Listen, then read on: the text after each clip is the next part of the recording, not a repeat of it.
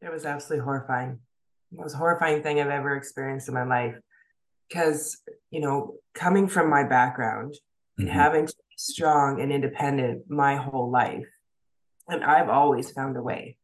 I've yeah. always been able to find a way to push past something.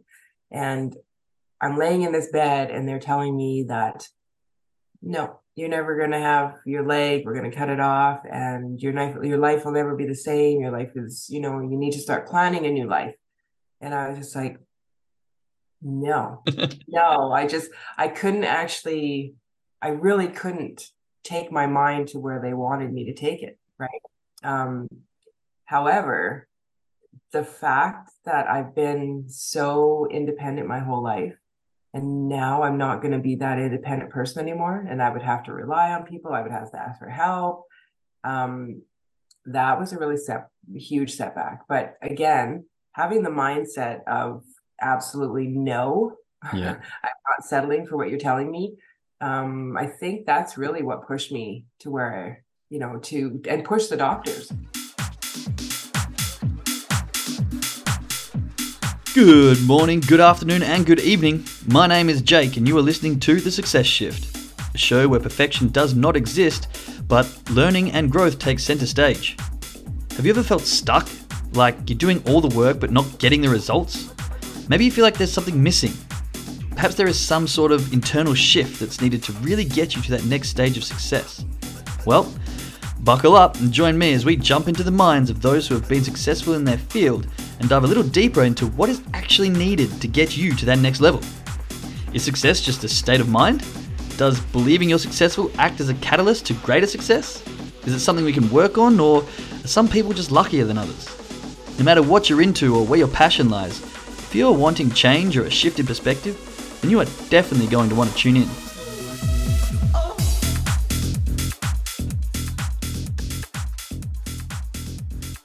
Good morning, good evening, good afternoon, everybody. Welcome to another episode of The Success Shift. We are back for another interview show, and I am extremely excited with the guest that I have here today.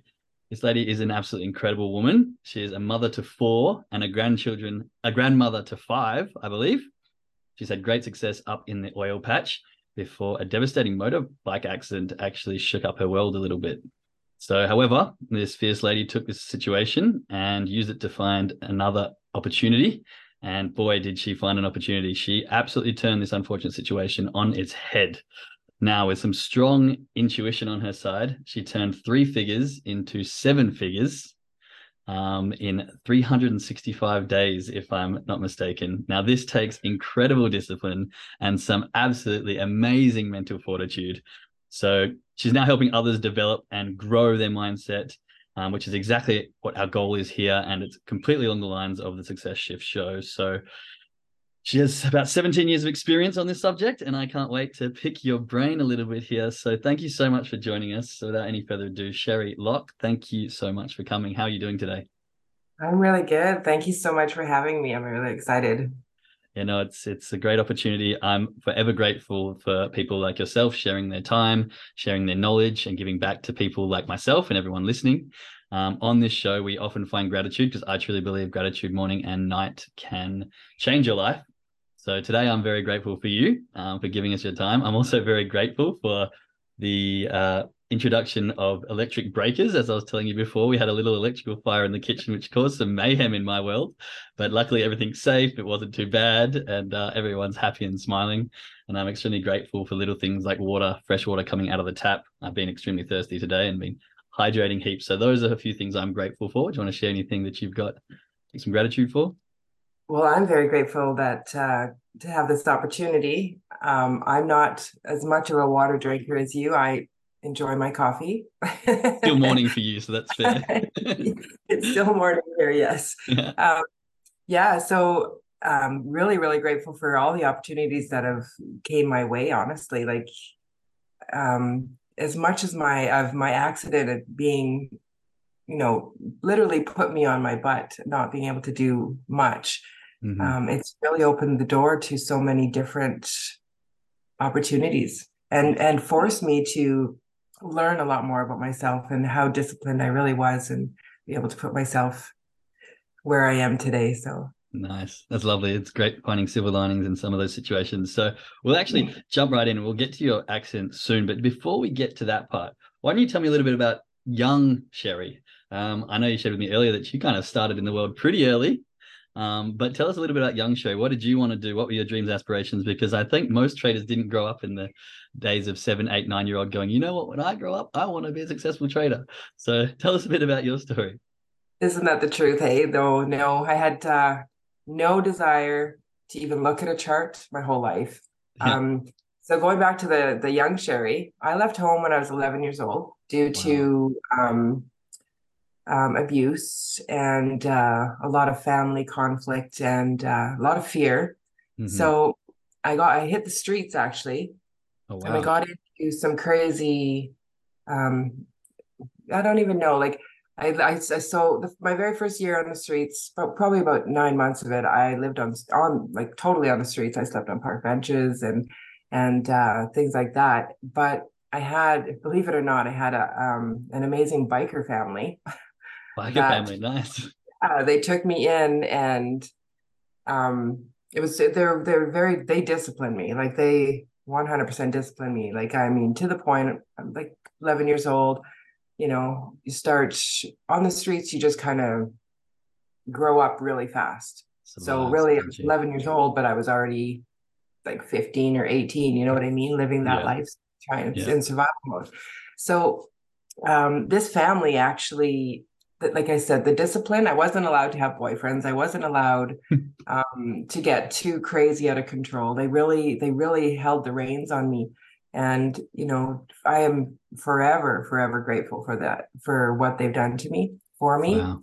and um you know but again like i i had no direction other than that life yeah so throughout my whole life i um i continued to know i just i always knew that i was different yeah i always felt that i don't fit in over here and i don't fit in over there and i just have my own little space that those worlds just don't make sense to me. I can I relate a bit. yeah. So I just literally kept going forward with my life. And um, I didn't know ever, you know. So then um, I got married at um, 19 years old. Yep. And I ended up with four children. Nice. My last child I had when I was 25 years old. So I had all my kids boom, boom, boom really fast. And um, even then I was still like I was my focus my whole life on being a good mom and you know mm-hmm. making sure I think if everybody at, um, when they have trauma in their life they'll make sure that their kids aren't going to go through that same trauma so you kind of do yeah. the reverse right yeah. um so I was married for 13 years then all of a sudden I had a pretty um horrible divorce and then my kids completely um well, obviously it destroyed my kids.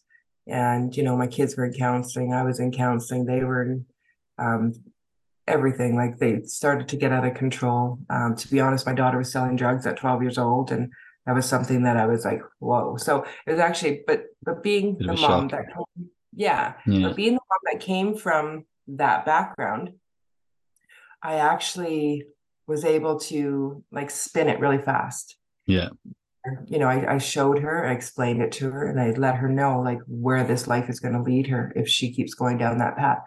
And so I guess my mindset work really started when I was 11. Yeah. Right?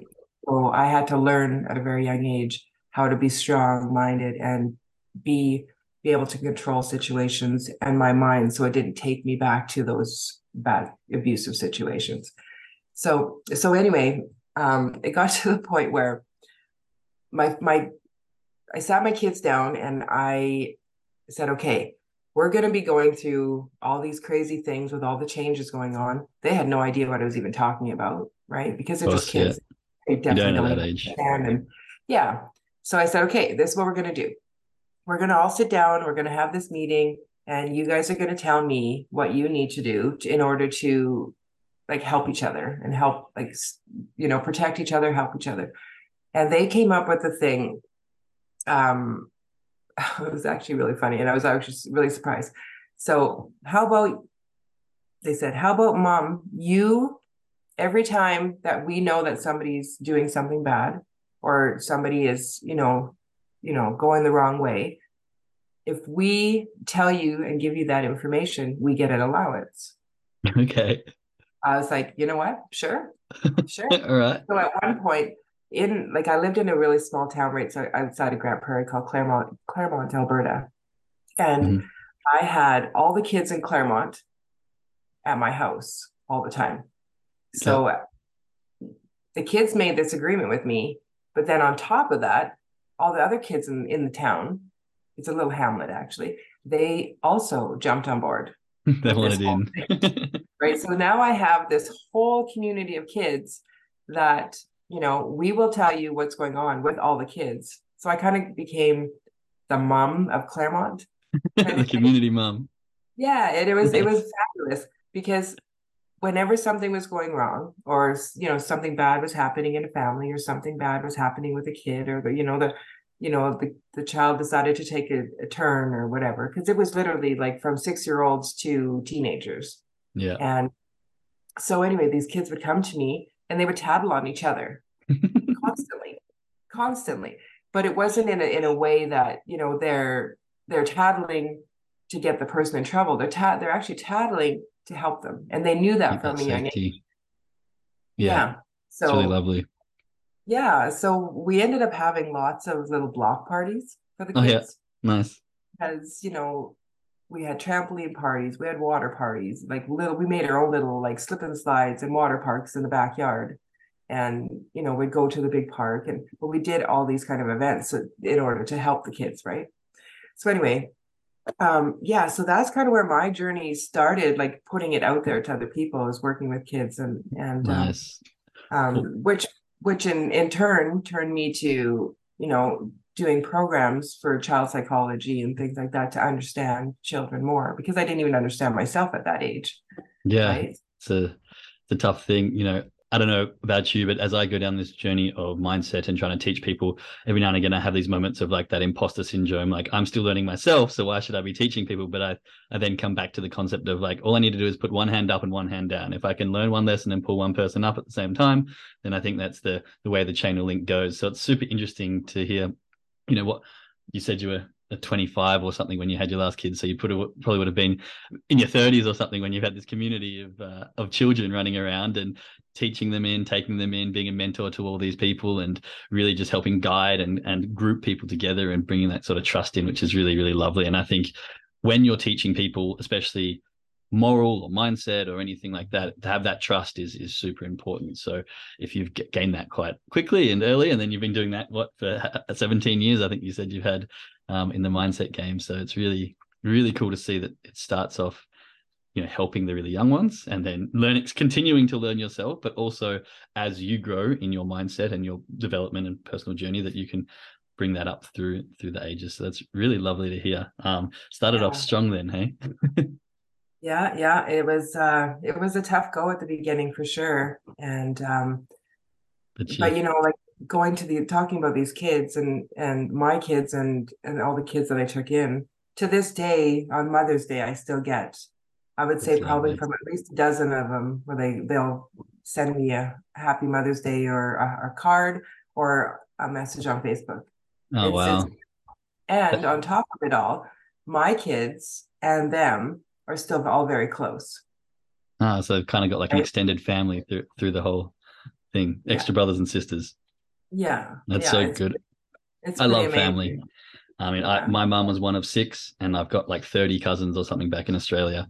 Um, and so when you do grow up with, you know, it's not just your brothers and sisters, but you go over to a cousin's house or, you know, the family get together and there's 30 people there, and you you can bounce off people in different areas and you know it's really nice to have that big kind of community i love the idea of a, a like a community based living um, and so i think you know for your kids having that extra opportunity for added friends and added, added brothers and sisters shall we say uh, that really mm-hmm. helps grow and develop and you learn a lot um, fast i think when you have that big community Absolutely. so the creator yeah. of the community it's awesome yeah. and now you're doing it again you're creating a community yeah. of people in the mindset. So we'll get into the, the business stuff that you're going onto in a bit. But so you, you went for that for a while and then you got into the oil patch. How long were you in the oil patch for? Um just about 16 years. 16 years in the oil patch. And then August 2020, I believe it was, you had a pretty bad accident. Do you want to tell us about that and August how that left you feeling? Yeah, August of 2020. Um, so I'm going to just back up to 2015. Of course. Because 2015, I was coming home from work. It was mm-hmm. late, mm-hmm. probably 9, 10 o'clock at night. And it was freezing rain here in Alberta. And um, the, anybody who knows anything about the roads in Alberta, when it's freezing rain, it's it's almost impossible to drive. Black ice but, roads and yeah, black ice, everything like that for sure. So I was driving home, and we all just left. Um, not all of us, but the, the, the managers and senior staff, we all just left the the site, and this accident, another accident happened. There was a there was a, a vehicle parked stopped that right in the middle of the road because mm-hmm. it's really icy. You can't pull over. Ah, oh, true. You'll you'll slide right into the ditch, right? So they stopped right in the middle of the road, but they didn't. They had mud on their on their lights, so we didn't see them. So oh, all of us hit this vehicle. I was and I was the last of seven. Wow. Um, so I had a brand new truck, a brand new one ton truck actually. My airbags didn't go off. My my um seatbelt didn't didn't hold me back, nothing. So oh, I wow. ended up window, window and breaking my neck. Breaking your neck. But I didn't know I broke my neck. I just oh, thought oh, wow. the next I didn't even go to the hospital, nothing. I just thought, oh, I'm just stiff and sore. So I actually went right back to work the next day. And I finished the job. It was like, I think six or seven months later and the job was done and then you know had that time to wind down in your body you know like the tension's gone. And all of a sudden i was out for dinner with with my crew and my head kind of fell to the side. And i was like what's going on here? Yeah. So i went to the hospital that night and that's when i was told that um, i had a broken neck. Wow. Do you know where where you broke it? Exactly? Um, so it was my four five and six. Yeah. And wow. then by the time so by the time i had my surgery four and a half years later because that was our medical system at the time um that's my four and a half. seven and my t1 were herniated. Oh ouch. Yeah. that's so not that's going, not good signs no so i was starting to go paralyzed on my right side by the time i had surgery. So but i had my surgery april 29th of 2019 mm-hmm and I went back to, I was back working in the oil patch by September 2019. Oh, yeah.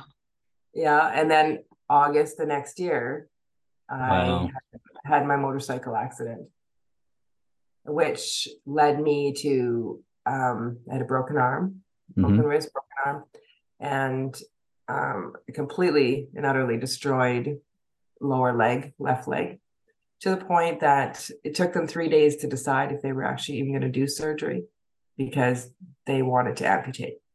Oh, wow. So that would have been yeah. a trialing time for you, just waiting for that yeah. call. Yes, yes. Well, and I was in the hospital the whole time. Mm-hmm. I was in the hospital. I had three surgeons that come in to uh, to tell me. They, they just kept telling me, no, like we need to cut it off. We need to cut it off. And I'm I'm like, no, not a chance. And I just absolutely would not let them. Yeah. So three days later, I the one surgeon he come in, he's like, okay, Sherry. He's like, I'm gonna try this. We got this new product. I'm gonna try this. He's like, but I'm just you need to be aware it's a 60 40 chance that you're still gonna lose your leg. Yep. I said, okay. I said, at least you're gonna try.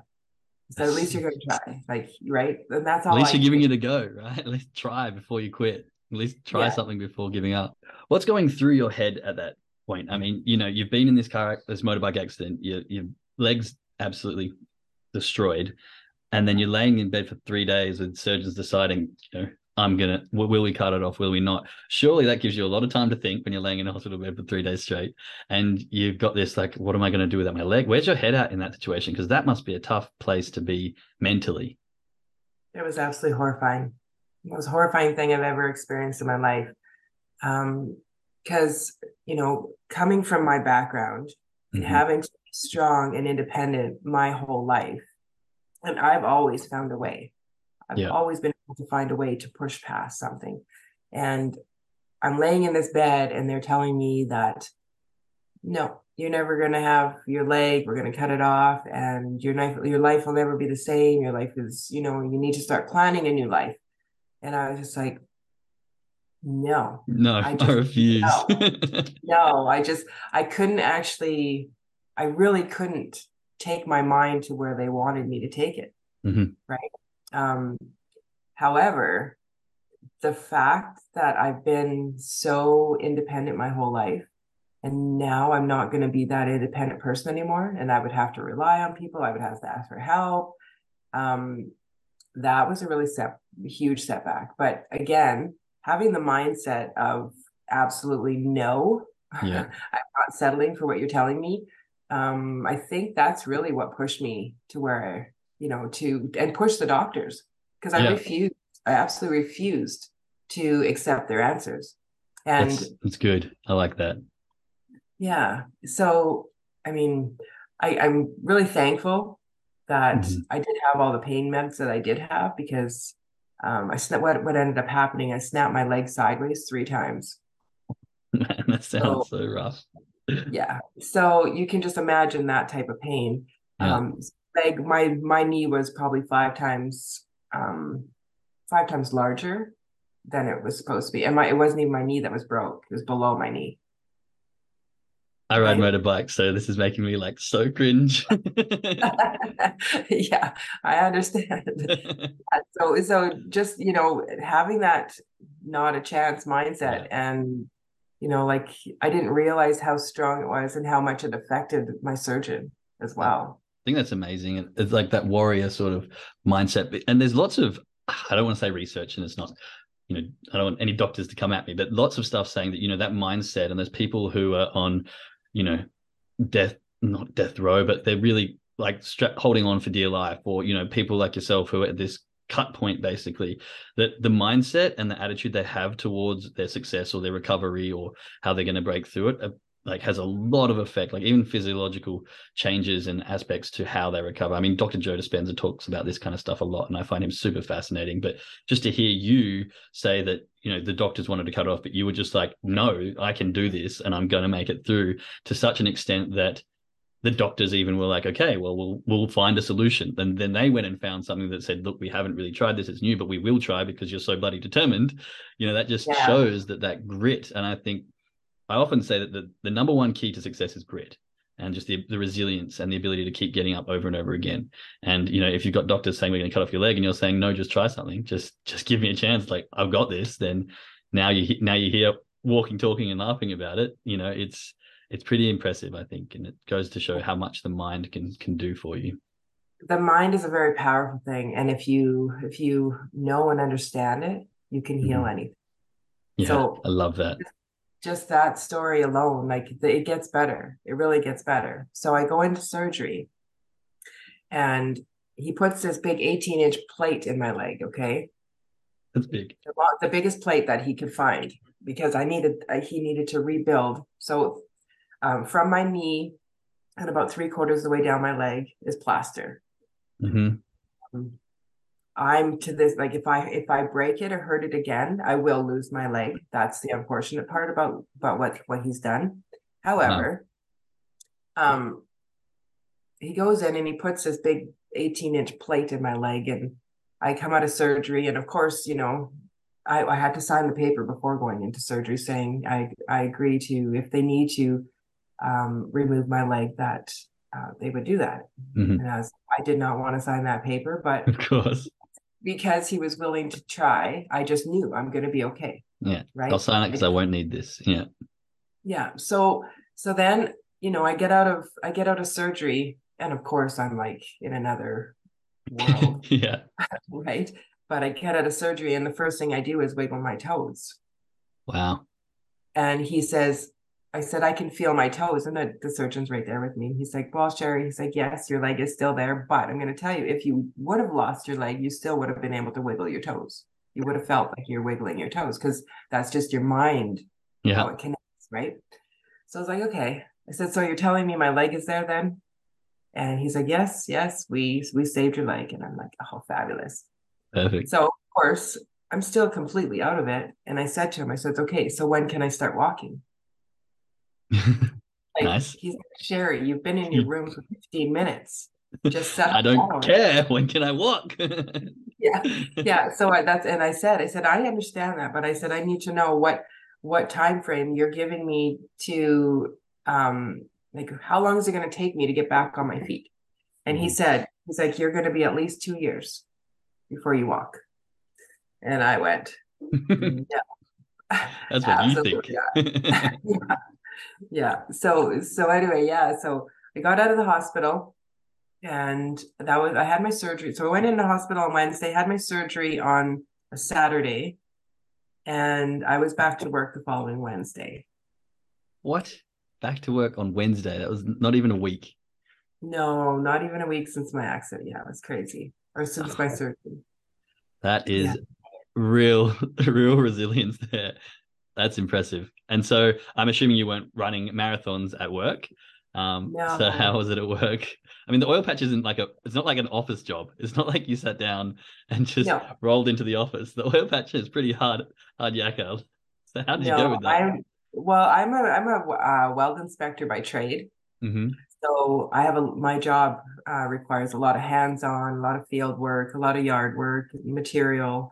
You know, um, luckily I had before my accident, I, had trained a couple staff to help me do because we had a, quite a few pro- we had 13 projects on the go actually, Wow. and um, so I was very busy. But I went to work in my wheelchair, Incredible. and you know, I I I tried to do all the inside stuff the best that I could and have them do the majority of the outside stuff. But it was getting so frustrating because um I just couldn't do my job and mentally I do Yeah. I can do anything, right? So um and it seemed like more and more jobs were coming in. So I'd have to kick off new jobs and try and finish these other jobs and train these people and keep training them and get them running the jobs that that I normally did. So it was very it was probably the most frustrating um yeah it was it was it was definitely the most frustrating experience i ever had because i literally went from being the most independent person i know Yeah. to relying on other people you know and to the point where i mean i couldn't bath myself i couldn't cook for myself um i couldn't i i figured it out but at the beginning i couldn't even drive myself Mhm. because I couldn't get into my vehicle.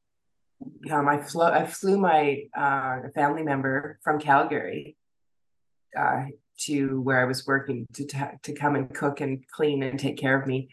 While and so it got to the point where he was driving me to work. It was perfect.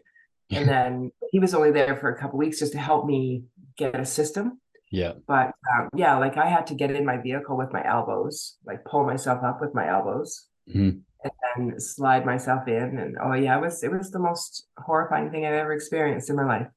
That's intense. And so something that a lot of people probably can't even comprehend. And I hope not many other people have to experience because it must have been tough. But for those like you who have, I'm sure that, you know, it changes you forever. Um, but more so than in a physical way, because it looks like, you know, you've recovered quite quickly. And I will get to how, how long it take back on your feet. But in a mental way in like the what you can learn about yourself and what you can achieve and what you can accomplish in that recovery and you know the fact that you probably had to relearn how to do half the stuff during that period um, but yet now looking back i'm sure you're probably quite proud of the fact you could. So now that you're first of all how long was it till you were back on your feet? And second of all what was some of the biggest takeaways you've got from this experience on like mentally and ha- like your own ability kind of thing?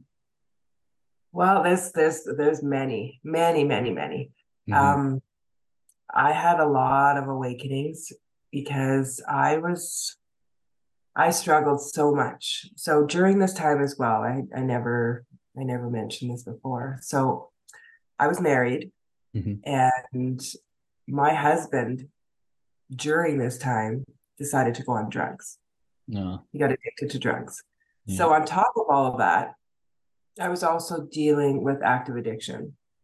And he, That's tough. I don't know if you know anything about addiction, but do. they Yeah. don't care about nothing. Yeah. Nothing except for getting high. So anyway, I ended up eliminating that out of my house, but only because, not only because, but um, for the biggest reason because um, he was also starting to threaten my life. Mhm. and starting to to sell off all of our stuff in our house. So I ended up getting him removed, and and um, so that was a massive thing that I had to deal with as well. But but I I mean that that I don't tolerate that stuff in my life at all. So that was that was one of the easiest things for me to remove. Um because I don't have you know that can be quite hard actually you know when when you go through something like that and then it affects other people but then they take the, the turn for the negative and you know you're having to deal with that as well the ability to to realize where that negative energy or that that downturn is going to be for you. You know when you're trying to fight against all these things and you've got another thing to add the the again the mental fortitude to go no this is not serving me. I need to cut it loose in a sense just so i can keep recovering is is very powerful. And i think the self-awareness you must have had to observe that and the ability to make that decision um, is is very impressive because oh, I was actually talking about addiction just I think two episodes ago because we're talking about dopamine in the brain on this episode on this podcast and how you know when you get down to that concept of addiction it's this narrowing concept of what brings you pleasure and it actually rewires the brain so that you want nothing else and your motivation is only to get your next hit of whatever it is and some you know amphetamines meth cocaine can be more addicting than other things um, and so when you get down that narrowing path, it just you kind of lose sight of what else is there, and it can be very draining for everyone around.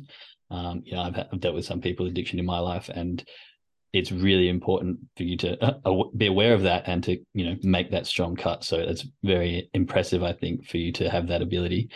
Not easy, I'm sure, uh, especially after a long marriage. But um, again, showing the mental toughness that you've got there. So well done. It's it's a big thing, I think, to make that step yeah, it definitely wasn't easy, you know, like, but I mean, he was starting to threaten me in ways that because he knew I was crippled. So he was he was taking advantage of that, right? Mm.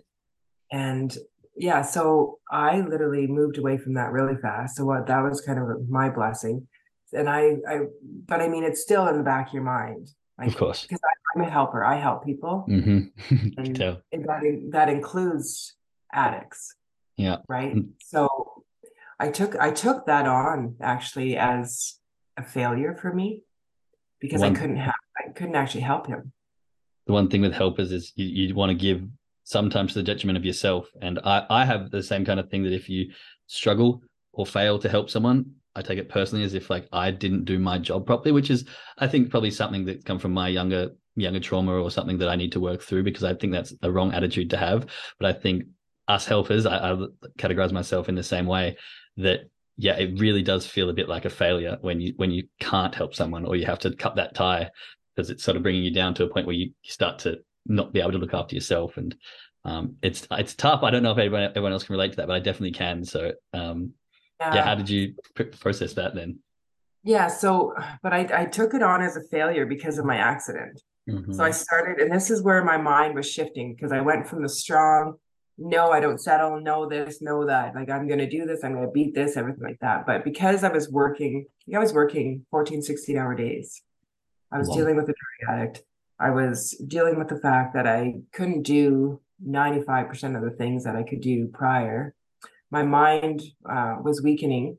Mm-hmm. Um, like I could not do anything mentally, physically, emotionally and it was it was really starting to to wear on me yeah of course so by the end of by the end of that year like I, like I was beyond exhausted. I was I was to the point of okay, I'm done. Like I just I'm done. Like I just don't have the strength. I don't have the energy. I don't have nothing. So I started looking around actually, and that's how I got into the trading world because right. I started uh, I started looking around for something outside of the oil and gas industry but but I'm gonna just back up for half a second. I but you know because I really need to share this, and I share this with everybody. I'm not um, a really religious person, and mm-hmm. I'm not in any way um, a preacher or anything like that. But I do want to say, um, I did take my dog to the park one day, and I'm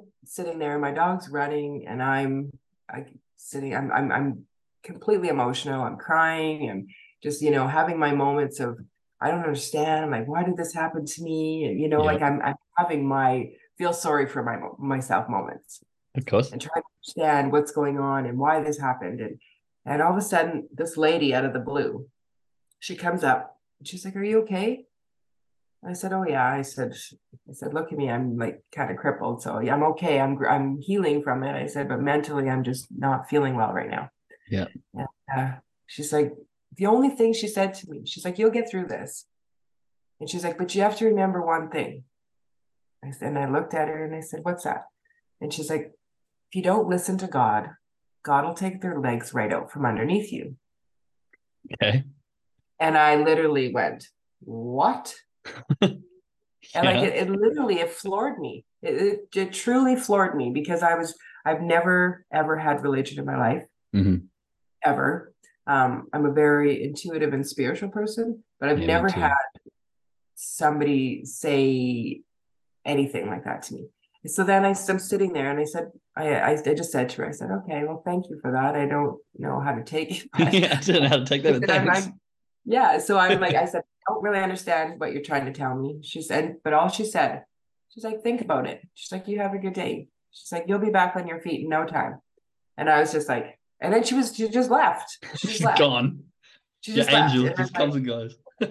yeah. So I'm watching this lady walk away and I'm thinking, well, you know what? Maybe I'm not supposed to be in the oil patch anymore. I had my, my, I broke my neck.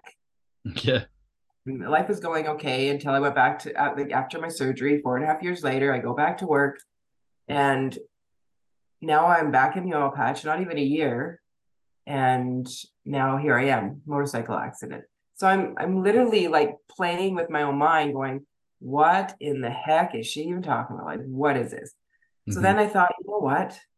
Okay, I'm gonna listen. I'm gonna just listen. Just gonna listen to whatever that was supposed to be, and I at that point decided I need to get out of the oil and gas industry. Yeah.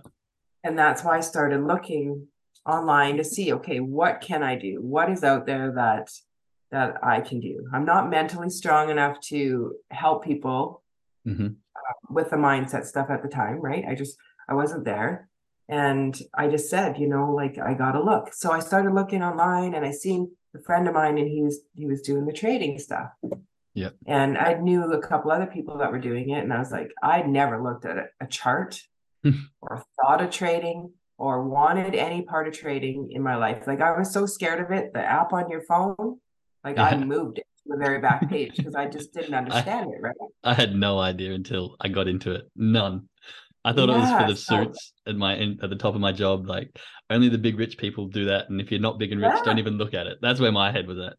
So yeah, is because like what years ago like i don't know 10 15 years 20 years ago i don't know i think you needed to have like 10,000 or more in order to just do one trade and it was investing it was these long trades and i'm like i don't have time for that yeah it, so yeah so i didn't so then i heard okay i'm just gonna i'm just gonna learn it and i'm just gonna like see what it's about and see if it's something that i can do okay so i messaged my friend and i said send me the send me your link i want to learn Mm-hmm. And he says, No, that's not how it works. I said, Yes. I said, You need to send it to me so I can learn about it. I'm going to sign up and I'm going to try this. And he's like, Well, don't you want to jump on and learn what it's about? I said, No, I just want to jump in and learn yep. what it's about. And nice. he was completely, he didn't want to give it to me at first, right? I said, Okay, you need to give me your link or I'm going to find somebody else to give me their link. Yeah. And he's like, Okay, here you go. So then give it to me. I'm finding someone else. I'm doing it anyway. It's that attitude yeah. of yours. I'm doing this. So give yeah. it to me now, or I'm finding another way.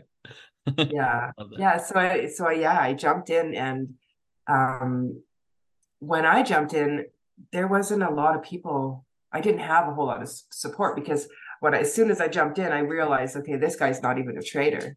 Mm-hmm. He's he's he hasn't really he's he was trying to, but he's not a successful trader. He doesn't really know a whole lot about it. He was more in the business to recruit people, make money that way. Marketing business, yeah. And all my upline was like that. And I was like, how the heck am I supposed to learn this? Like, is this what this is about? I'm supposed to build a team. I'm not building a team. I just want to learn how to trade. Yeah. So I kind of distanced myself from everybody. Mm-hmm. And I mean, like I said, I was working 14, 16 hour days. So I didn't have time for 15 meetings a day or, you know I didn't yeah. have time.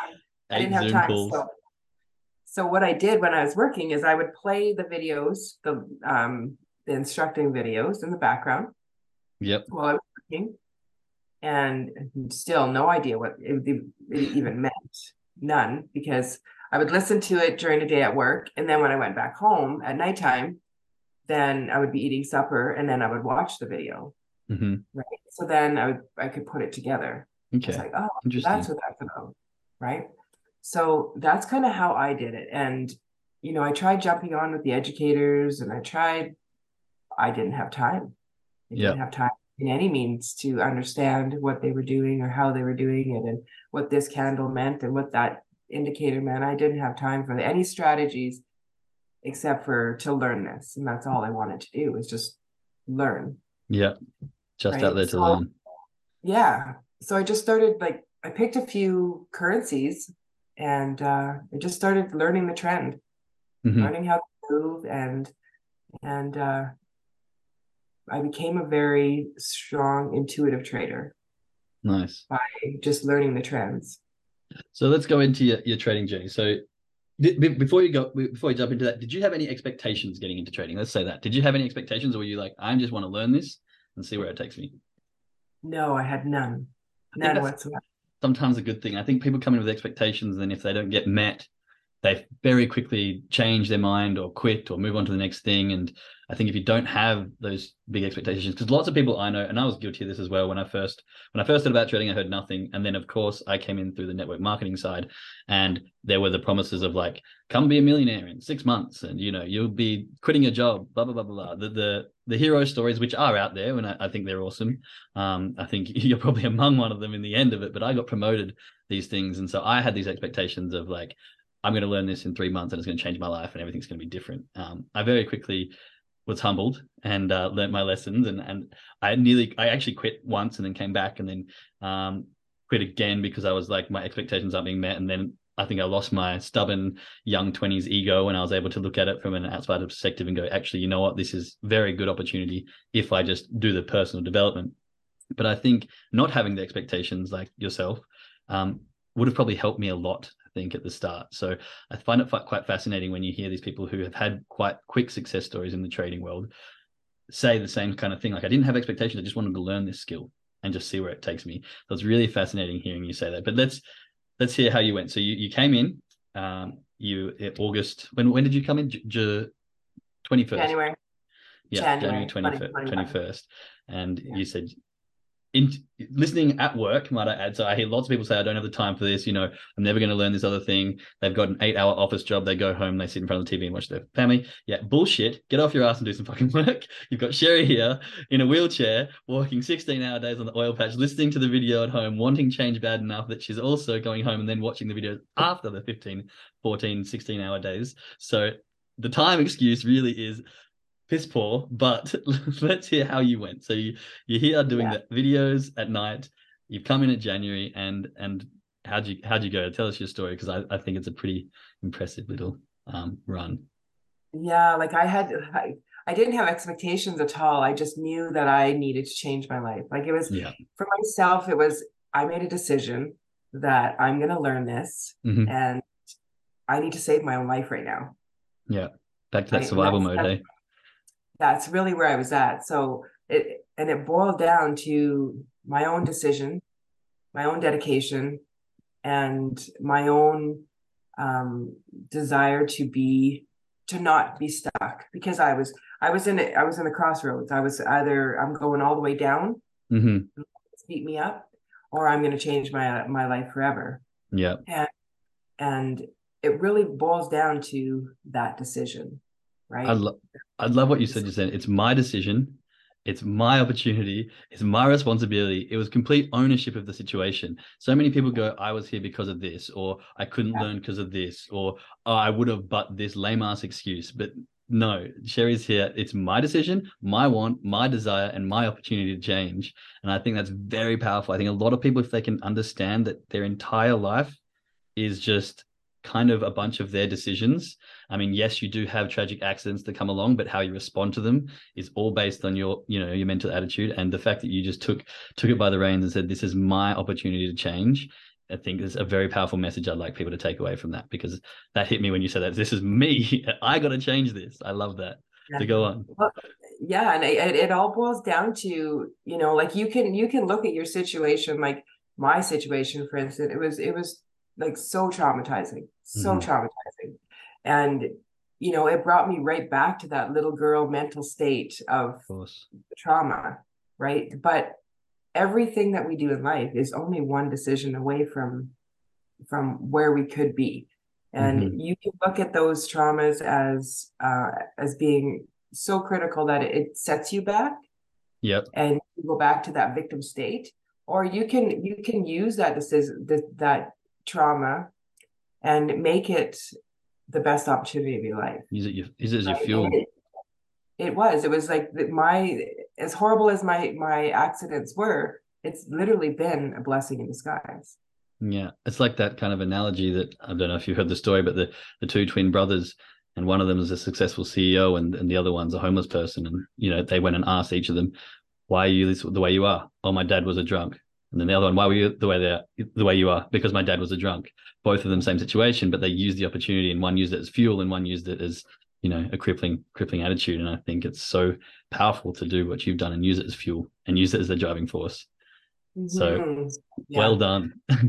yeah. So so yeah, it was just literally jumping all in and yep. making that decision to jump in and do whatever it took. And and trust me, I wanted to throw I wanted to quit thousands of times. Mm-hmm. That makes me feel good because I've had that. I was like banging my head against the wall. And why am I still doing this? And I'm like, no, you can do this. Get back at it.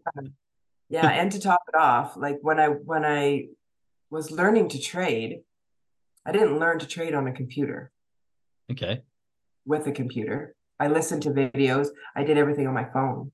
Oh yeah. I, I, I to this day am two years in, and I still I'm now just learning how to read a chart. Just learning how to read a chart.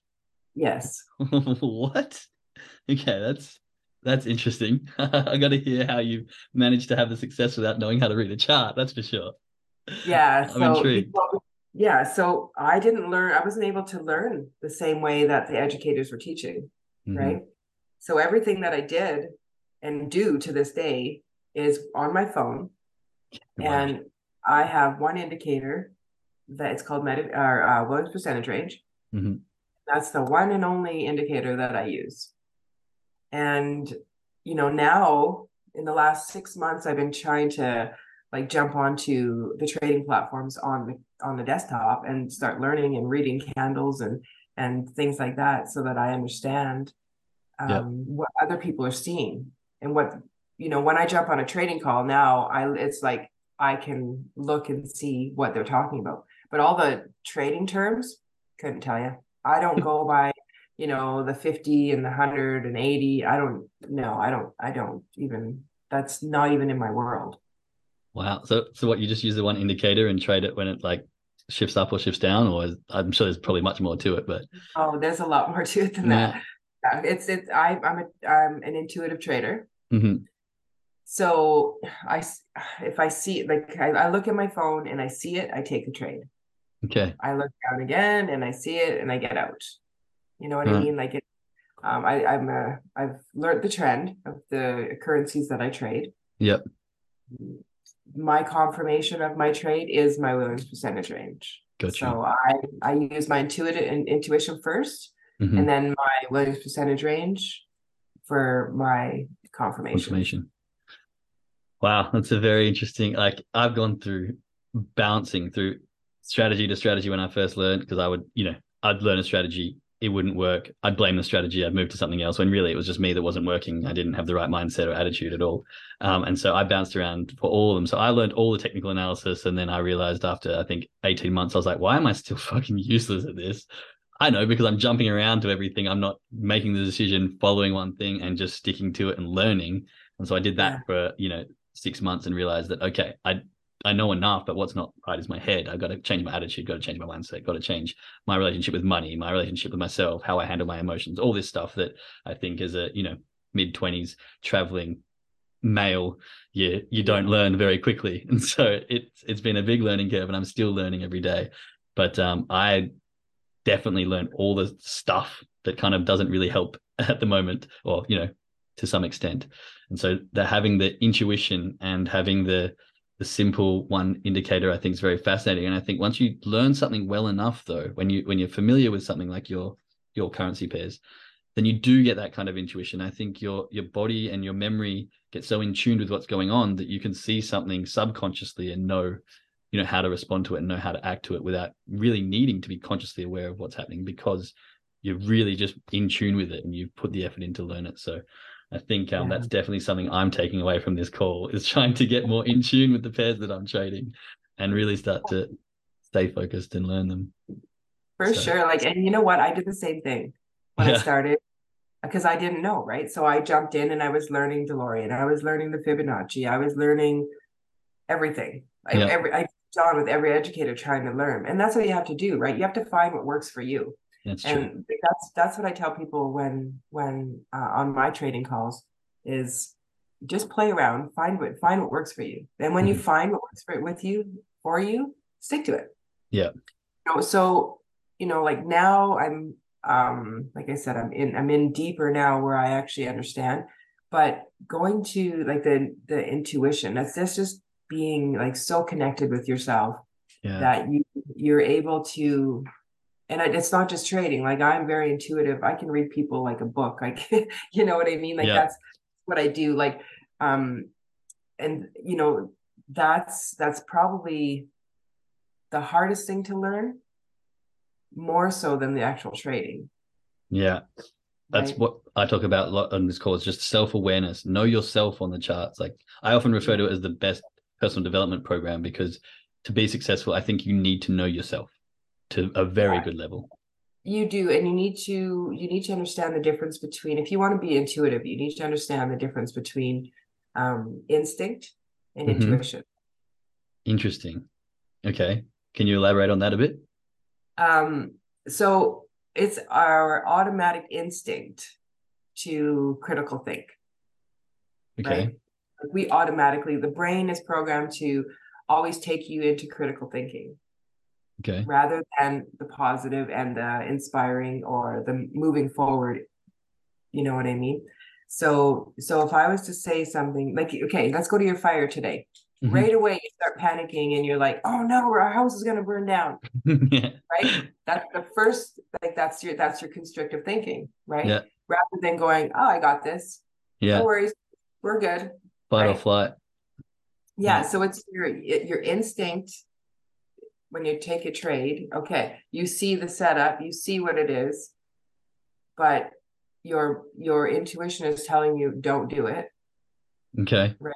But your instinct, you're seeing everything, but you're, you know, so you got to kind of look at it in two ways. So um and I I teach this on my Thursday calls too. I'll like I'll do a trade with them and I'll tell them everything I'm seeing and I'll say, okay, would you take this trade? Well, yeah, it looks great. And I say no. Okay. And they say, well, why? What do you mean? I said, well, look, it's going to shift. Right. So mm-hmm. it's going to, it's going to keep going the, the same direction or it's going to shift the opposite direction or whatever. Right. So, yeah. And they're, they're like, but, but it's really hard to teach intuition. Yeah. Because people, a lot of people think that it's just that, um, um, it's just an automatic. Well, if you don't have intuition, you're never going to have it because a lot of people will think it's an instinct rather than that thought. So when you go to do a trade, okay, let's yeah. do it. Let's do, let's do this right now. If you're gonna yeah. go do a trade and you see the full setup, mm-hmm. because you have this little voice right here going, no, don't, mm-hmm. or, or trying to trade, and you're saying, get out, get out, get out. You got to be able to distinguish the difference between the instinct, the fear of getting out, to get out, yeah. or to sit on it. Right. That is so fascinating. Um, because as I progress in in my trading career, um, you know, and like I said, I've I've learned the stuff. So like I know the, the indicators and the, the patterns and the blah blah blah blah blah. I know the stuff. But the more I do this, the more I'm like, this is a pretty good setup. But I have these moments of like, but don't get in, you know, just don't. But the fight in me is like, ha- so my question, I guess, is at what point can you kind of assume that intuition is correct if you're uneducated? Like how do you know that intuition's not just like like i don't know you, you listen to your intuition and you're just kind of following your gut into to nothing. How do you know that it's kind of like doing the right thing or it's on the you know or it's holding you back from a trade rather than just i'm sure if you had no skill at all you could say i'm just going to follow my intuition and you probably wouldn't have any right direction and you might just get you know a lot of differences. But i suppose with a bit of education and a bit of understanding when you have your intuition I, i'm wondering if there's a level at which you're educated enough so your intuition is definitely going to help you or you're not educated and your intuition is going to hinder you so that's i guess what my question is is there that level so so that really goes back to um, the traditional thinking and, and the constrictive thinking. Okay. Right?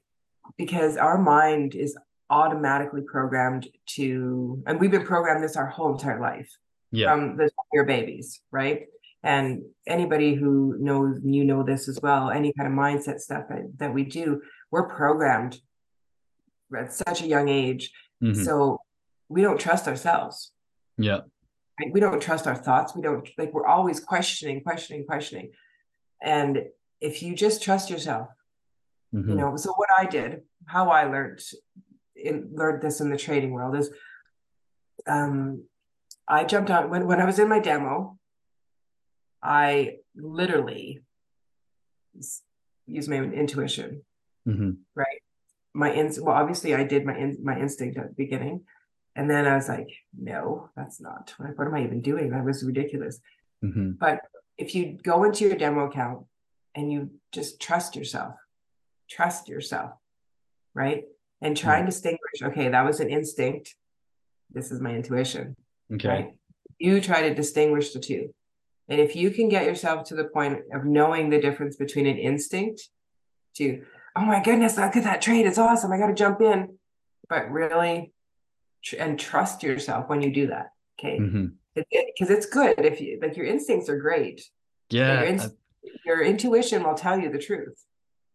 It's so fascinating you saying this because I have times where I come on and, you know, like it just, it, you step in and you haven't really had the time to really assess or you know you've you've just had a look at it and you can just tell like that's a great setup like that right there is a great trade and for me i went through the stage of doing that too much that I was just like, okay, now I'm just like this cowboy jumping in just because I I feel it, which yeah. was kind of me lying to myself. But then there are those moments where it truly feels more than just a, a, a I'd say a mental feeling of that's a good trade to like I can feel it in my gut that that's just a great trade and I'm sure it's going to go and then sometimes I'll jump in but if I'm trying to be more disciplined I won't and I'll just watch it run and I'm like this is what I'm trying to get to the most um, most adapt part of me is those moments where you really have that feeling like it's just it kind of to me it's just like that's so obvious that trade. Why would it why would i not take it? And i have those moments sometimes but the distinguishing between the instinct and intuition i think is the biggest thing that i need to take away from this because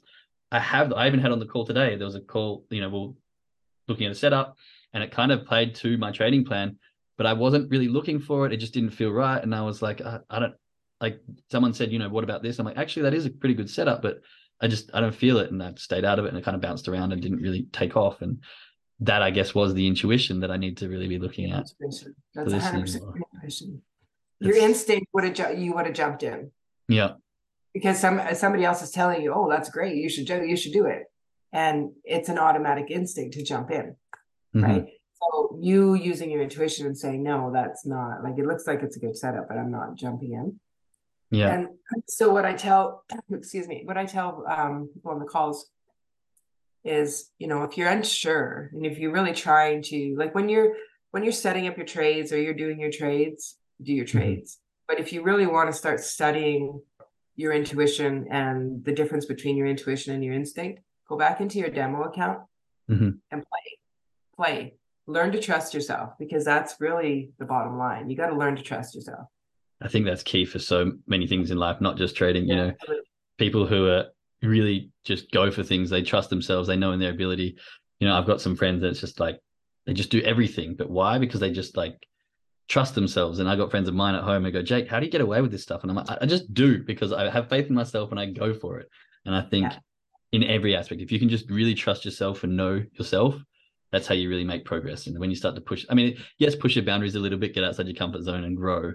But I think when you're doing stuff like this, if you can learn yourself and know, yes, this is going to be tough, but I can do it, then go for it. But there's sometimes where you're like, this is really just not me. I need to step out and listen to that. I think trusting is it's just a great life lesson, I think, for everyone. It is, it is 100%. you know, and, and when I was in, when I got into the trading, I was in a live account. I think it was like a couple months in, mm-hmm. probably max three months in. I opened up my live account and yeah. I still had no idea what I was doing. Yeah. But they had HFX boot camp. And I was like, oh, yeah, well, I don't know what I'm doing, but I'm going to jump in on this boot camp. So during this boot camp, you know, they're calling trades and, you know, talking about trade, not really calling, but, and I would, I would take trades and, you know, it was like, I was taking like a lot of trades mm-hmm. during the one hour call or two hour call. And sometimes I would have like six, like 26 wins. Wow. Through a call. And was, so then they were like, they reach out to me and like, what are you doing, Sherry? And I'm like, I don't know, I'm just see the trade and I take the trade. And I didn't realize I was still learning, right? So I didn't know what what exactly was or you know, yeah. so um so then yeah, like I just I did this eight week this eight week boot camp and I it was one night a week and it just tried to really put the pieces together. You know, they were talking about all this stuff, which was really mumbo jumbo to me because to this day, like I said, I don't know the terms, like all yeah. the trading lingo and stuff like that. I really don't. Um, so so then you know like i had my upline he mm-hmm. would he would reach out to me and he's like have you made six figures yet i'm like good god no you, know? you know so i was like everything that's the that and that was my motivation though okay that's literally all the motivation i had because all my upline they weren't traders yeah like one, one one was a trader but they mostly focused like i said on building a team and and the the money side of it that way and i was like i don't even want to do that Mm-hmm. So, you know, after this boot camp, this this uh, my upline Greg, he was he kept asking me. He says, um, "So yeah, five figures yet?" I get six figures. So then finally, I got to the point where I was like, "Yeah, I am. I am now." And he'd be like, "What?" And I said, "Yeah." And so then he'd be like, "Are you at six figures yet?" You know, like he was, you know, that and that was the only little bit of encouragement that I had. Yeah. So. You know, would you say? Person, sorry, sorry, go on yeah, this one person was just like my motivation to keep me going, just that, just to check up on me and say, "How you doing?" You know what okay. I mean? Are you, you know? And it was when I would tell him, I didn't realize that when I was telling him that yes, I'm at six figures now or five figures or whatever, that that was his my encouragement to him that made yeah. that him start to trade. Yeah. Right. So it's like, oh, you know, and I didn't understand that. Others. Yeah. Would you would you say that your motivation was to hit the number he was checking on, or to prove him right and be like, yeah, I am now. Like I've hit that. So like more towards saying yes to him, or more towards the number that he was presenting to you. No, you know, I don't even. I look at it now and I'm like, um, I said, I said like we actually just had this conversation last weekend, yeah. and I said to him, I said, you know, I said it was if it probably wasn't for you calling me and asking me if I hit that number, I probably I don't I I I'm, I don't know if I would be where I'm at today. So I oh, give him cool. so much gratitude and like like it, it, really like it comes from him pushing me in that little That's tiny lovely. unknowing way, right? And it I it, I'm gonna say it's definitely the number. Yeah, definitely because because I was like he would phone me up and like hey are you at this yet and I'm like no well, get going he'd say you know like you know, yeah. you'll get don't worry about it, you'll get there. And I was like, Oof, I don't know. I wonder if that but, comes from, you know, the little Sherry with the bikers taking you in and kind of you, you're doing this yet and kind of just not being your dad and on top of you, but always just being there for the encouragement and being, you know, keeping you in line and keeping checking in and uh, you know having that absolutely. motivation. That's funny. Absolutely. So I'm sure there's a bunch of people on this call, especially very analytical traders that are probably frustrated to you right now. Like I've learned everything and I know all the things and I'm still not successful. And you're in here talking about intuition without any, you know, knowledge, blah, blah, blah, blah, blah. But let's have a chat about when you started, where you got to after a year and kind of some of your numbers so that people can realize that you may not know the lingo, but knowing your intuition bloody works because you've had some great results. Yes, it does. So, power of the mind is one of the most incredible, amazing things if you mm-hmm. allow it. I agree to, that. Amen. Non-religious, yeah. but amen. yeah, exactly. So, so I started in January of 2021, mm-hmm. and by with a thousand times of wanting to give up, by January, my anniversary date, I was able to um, celebrate that I hit seven figures, starting with two hundred dollars. Three figures to seven figures in one year is absolutely mind blowing. But what I love about that is if you have the discipline, anyone can yeah. do it because you did. Now, what about your numbers? Like, what was your risk management? Like, how much were you risking? What was your daily goal? Were you attacking your daily goal or were you just trading for trading? I was just trading for trading. Just trading for trading, and you'd have yeah, a hot day I, and make a bunch of money, and then some days you wouldn't, and you'd just chill. Yeah, I traded every day, um, mm-hmm. every single day of the week. I traded. How long would you trade for? Uh, usually twenty minutes, half an hour. Okay. Wow. So just. On the that charts, was, yeah, in and out. Yeah, the ending, and and still to this day, I that's all I trade. I still um, and I don't trade every day now. I just I trade uh every few days now. Mm-hmm. Basically, mm-hmm. when I feel it. when, when your intuition says, "Look at the charts." Yeah. Um, at the beginning, I was seven days a week. Yep. And when I hit my seven figures, I was doing um, probably four or five days a week. Okay. But I want to just point out one thing that I said in April, April or May of 2021, mm-hmm. after I started my live account, we did this big, uh, big talk thing, and you know one of our one of our mindset uh, trading calls trading calls. And everybody said okay who wants to be the first millionaire in their in their family? Mm-hmm. and i was like heck yeah i do. I've said you yes know, to that question many times. Yes i do. That's, yeah so so i actually put it out there and i told i, I said i told i phoned my kids and i said okay just so you know i'm going to be like the first trading millionaire in our family i'm just i'm going to do this and my my son is like, Mom, you got this. You can do it. I and that. I was like, What? You're actually agreeing with me? you know yeah. what I mean? But it was just but I put it out there and I I really focused on that. Like that was a huge thing yes. that I really tried to um I really tried to own that. Yeah. Right. Because because because money is such a such a horrible we've been just taught so many horrible things about money mm-hmm. you know that it's money's a setback for a lot of people if they don't understand it. And I yeah. I was that person, even though I was successful with my businesses in the oil oil field and things like that. It's this was totally a different world to me. So when I put it out there and you know told my family and I was all excited and then mm-hmm. finally January hit and I was able to you know tell people. My it was actually crazy because Greg, my my uh, mentor who kind of pushed me, mm-hmm phoned me up. Or he phoned me up a couple days later, and he says, "Are you at seven figures yet?" And I'm like, "No, no, I'm not." He said, "But yeah. soon, I'm getting there." So then the day that I hit my seven figures, I phoned him, and I said, "Greg, guess what?" And he says, "You hit seven figures. Get out!" and I said, "I did.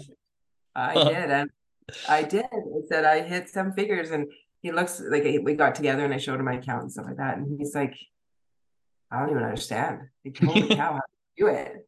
I said, I don't even understand. I just yeah. did it. Right. I said, nice. I just did it. I put my mind to it and I did it. And um, so, so just that being said, it's, I was just in uh, another world. Mm-hmm. Really. I can imagine. I phoned up my son that night and told him that I hit seven figures and everybody was so excited. Yeah. You know, everybody was so excited. I had all these calls coming in and I was just like, wow, I like I was I think I was in shock. Yeah. I think right? I would be, but yeah, I think I, will really, be when it happens. yeah, you're going to be. You're going yeah, to I think I will be when it happens. Yeah. Yeah. So because I didn't I mean, I put it out there as much as I believed it, you still have that constrictive thought going, mm-hmm. no, it's not going to happen. Right. So when it actually did happen, it was like, wow. And I really wasn't focusing on it happening. Yeah. Just doing right? the process really and it was going to be a yeah. result. Yeah. So then when I was like, all this, all, it all happened and everybody's calling me and I'm like, I'm, I'm starting to get annoyed people calling. And I'm like, okay, yes, yes, yes. An interview after interview and after interview. And I'm like, yes, great. Yeah. And I was on top of the world but it, it hadn't hit me. Yeah. Right. so it was like a few days later, and then finally I was sitting there by myself one and I and I was just like, holy shit. holy shit, I did this. Hang on a minute. What did I just do? Shit, that's Yeah. And that was literally, that was literally, I was sitting there having my coffee, sitting on the deck, and I was like, holy shit. Okay. Okay. I got this. Okay. And you know, and then it all like all this stuff, all, all these crazy emotions were, were coming to me, and I'm like, holy man. I like so then I was like overwhelmed for a couple days and then I had to bring myself back down. And Yeah, that's that's funny. I love. First of all, I love the fact that you've got your your son there who just supported you kind of without hesitation. Like I kind of have that with my mum. My mum, bless her, I love her to bits. Um, but I kind of said the same thing. I, I did engineering and then I went traveling. I was like, Mum, I want to travel the world. And my dad's super supportive as well. So I'm very grateful for both of them. But and I was like, want to travel the world. And now I called my mom and she's like, How's it going? You know, I think in the back of their minds a little bit like, so when are you coming home and doing engineering kind of thing? But I'm like, I'm not. I'm going to be a millionaire. Like, yep, don't worry about retirement. I got you covered. Like, it's going to happen. I'm 100% there. And at the start, she was kind of like, oh, okay, yeah, what, what dream have you got now? But now she's like, yeah, no, I'm looking forward to it. I can't wait. I'm happy to give you this now because I know you're going to be my retirement plan. I, I know you've got this. So it makes Yeah. a huge, huge difference. But it's funny. I actually have here on, on the questions, which I haven't even looked at yet today because we've had such great conversation. But did you at any point have that holy shit moment like, wow, this is really happening? I've made it. And I guess it was there sitting on there, the, the deck with your coffee. Yeah, Yeah. it was 100 percent right there. Like I just, yeah, even even sitting with my my son the one day, I said to him, I said, uh, I like I like he said to me, like, "Holy shit, mom, you did it!" And I'm like, Mhm. "Yeah." So it was right after that my son got into it, and he's he's he's trying, Nice. and but he didn't stick it. He didn't stay in. Yeah. Okay. Right. So Okay. he got in, and he's like, "I'm too busy for this." And I'm you? like, He said that Oh to my goodness, are you really telling me this? Right? He Yeah. did. He, and, and so I hope he listens to this. he realizes how Yeah. busy you were when you were learning. right? So that's the thing. Like it just it doesn't matter that Yeah. I'm the way I am. And it my kids didn't follow my footsteps. They Mhm. have to learn what I learned to get to where. I'm at. Right. And that's like anybody else. Like this this mindset, our traditional thinking has kept us away from this mindset. yeah, totally Right. agree with that. the program thinking has kept us away. So when you understand that it's a program thinking and every constrictive thought that comes into your mind that is meant to hold you back, if you reverse that thought, you will always take a step forward. You, even if it's a quarter of a step forward, you will always, always, always keep moving forward.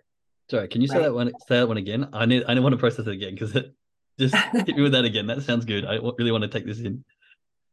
So if all your constrictive thinking, hmm okay, if you take that constrictive thought and you reverse it, Reverse the constrictive thought.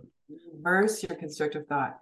Okay. take power. It's like taking power over your constrictive thought. So you have a constrictive thought, you literally turn it into a into the positive, even if it's just like, I don't know if I can do this, Mhm. but I'm gonna try. You Yeah. know what I mean?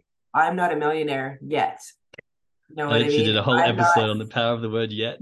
exactly. Yeah. I love that. you know, but you have to be careful Okay. when when you use the the word yet, hmm because that can also stop you. Okay. Right? Not that it's gonna really it- okay, it's not that it's gonna really stop you, it, it'll delay you. Okay. Interesting. right right so if you if you have i'm not a millionaire yet okay so when are you going to be a millionaire Mm, I see. i'm not a successful mind coach yet so when are you going to be when are you going to allow yourself and trust yourself enough to do it to be it hmm right so That's- that's kind of where i go with the yet word That's interesting because I like what you said there. When are you going to allow yourself and trust yourself? Because the one thing I have with deadlines, and I think there's two kinds of people um, in the world. Like you can set a deadline, and people are going to thrive on that. They're going to get hit crunch time. And they're like, "Yes, this is my deadline. I got to reach it by then." And then there's the others who go, "Ah, holy shit, overwhelm. I've got a deadline. Panic. What do I do?" And it stops the progress and, and kind of freaks them out. Do you agree with that first of all? And it's completely okay if you don't. And if so, where do you kind of sit? Because I'd love to hear your intake on on this with all your intuition. i personally love deadlines Okay, right. i love deadlines because deadlines um, will push me harder and faster Um, and I can guarantee that at the end of that deadline, even if I'm not 100% complete, completed what I've the task I was given or Mhm. put in front of myself, I will be three quarters or almost 100% in between that bracket. Um. I don't believe I don't believe in any in putting any type of constricting thought in my mind. All right, somebody somebody will say something to me about, oh, there's no way you can do that in six months. hmm Mm, that's a challenge. Hold my beer. Watch this. Just- Yeah, you just challenge me, and I may not be able to 100% complete it in six months, but I Mhm. will be three quarters done in six months. I will be whatever it is put in front of me within six months. I will be successful with it by that time. That's that's awesome. I think I have this internal conflict or issue. I don't know how to call it because I'm. I like to think that I'm the kind of person when the deadline comes, like la- last quarter of a basketball game, I can light up and pressure's on. Let's go. You know that kind of crunch time moment. Everything becomes clear, and I've just like hit the flow state and I'm on. But when I've got like these big goals for like business or you know I want to try and create a course or something like that, and I put a deadline on it, and I'm like, okay, here I go. And I realize that I'm maybe not hitting milestones, I start to get really like, oh no, I'm not going to make it, and then I start to get disappointed and feel like a failure, and I, and that alone makes me work less, and then it almost feels like as soon as that thought comes in, and I start to see that I'm not going to reach this deadline, I kind of just collapse on it, and I'm like, oh no, I'm going to fail, and then horrible, and then I get down on myself and emotional on that aspect. So I like to, well, I am still that kind of person who has a deadline and just smashes it, but when it comes to something like this, I feel that the overwhelm sometimes gets on top of me faster. And so I don't know how to either remove that or whether it's whether to res- remove the deadline kind of concept in my head or whether to keep it there and just figure the fuck out how to deal with the overwhelm. Like I, I don't know. This is what this is where I'm trying to grow. Like if you've got some uh, Yeah. lovely advice, then please tell me what to Absolutely, do. I can definitely, definitely. So what I heard there is you really want to you you make a plan, you have a goal, and you want to hit it. hmm So for starters, you have to make the decision at the beginning. Mhm. One, you have to be all in Okay. at the beginning. It it boils down to um, your true decision. You have to not just a partial decision, hmm right? Okay, so say so let's go back to the six months. Okay, so let's just say that by the end of this year or seven months, Yep. by the end of this year, you want to be let's use it, let's use a number. You want to be a millionaire. Okay, by the Okay. end of this year. Okay. I do. So let's use that number. Okay. So you want to be a millionaire by the end of this month, by the end of this year. Hmm What it boils down to is that decision. Okay. If you want to be a millionaire by the end of this year, you gotta act like a millionaire. What does a millionaire do? Okay. Spin it around now. Okay. And just look at I I my one of my favorite people is Julia Roberts. Okay. Nice.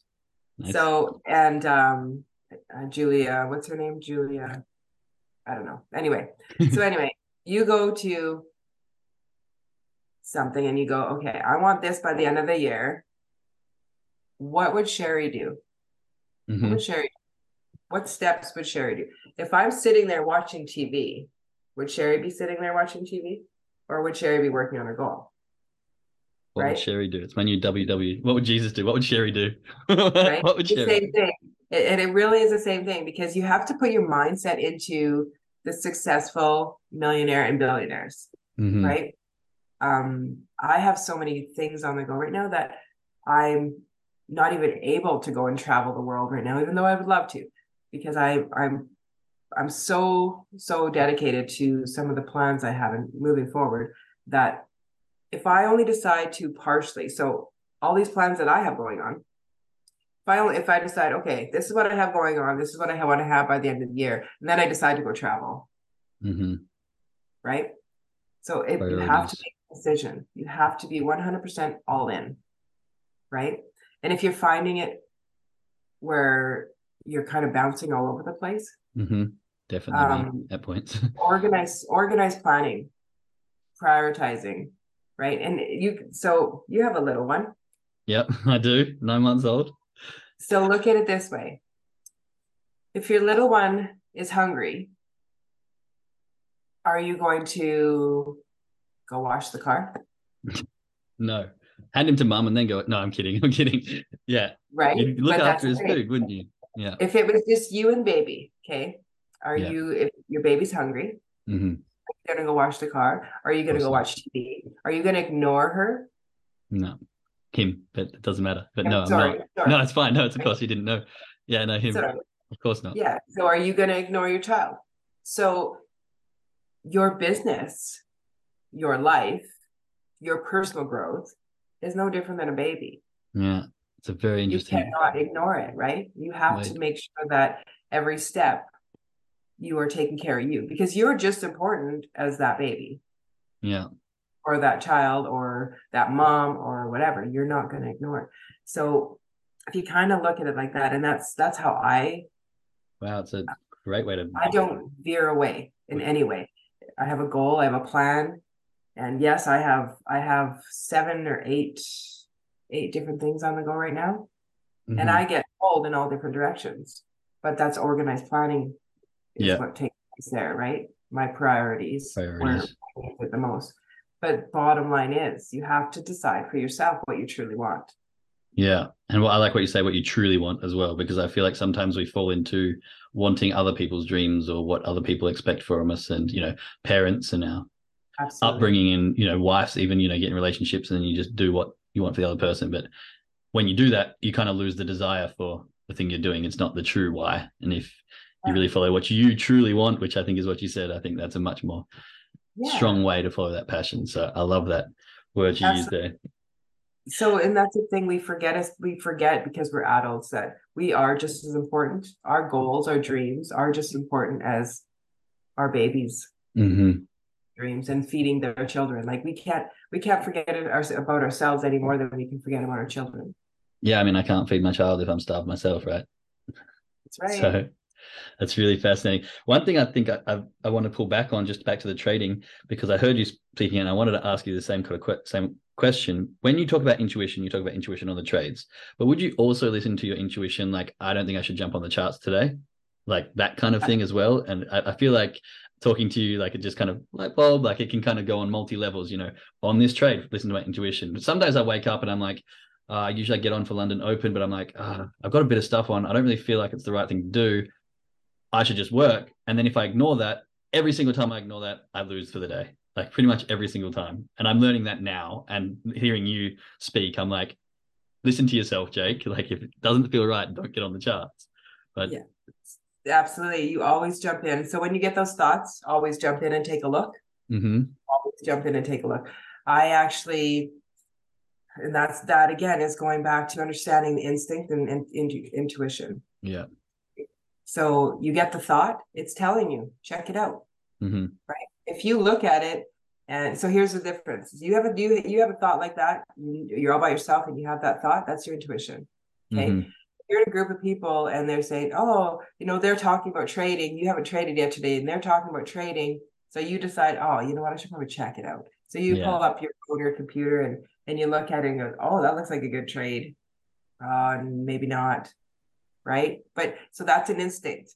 hmm That's your instinct telling you to to follow. But what whatever you see when you look at your phone or computer when you're trading, then that's your that's where your intuition comes into play Okay. right so and i'll do that too i'll do the same thing like i'll be you know thursday nights or whatever or if i jump on a trading call or if i'm just around people that were talking about trading Mhm. and I'll, i haven't traded all day and now oh i should probably check it out and i'll look at my phone and i'm like nope I don't want my Yeah. No. right because i go by my 100% intuition Okay.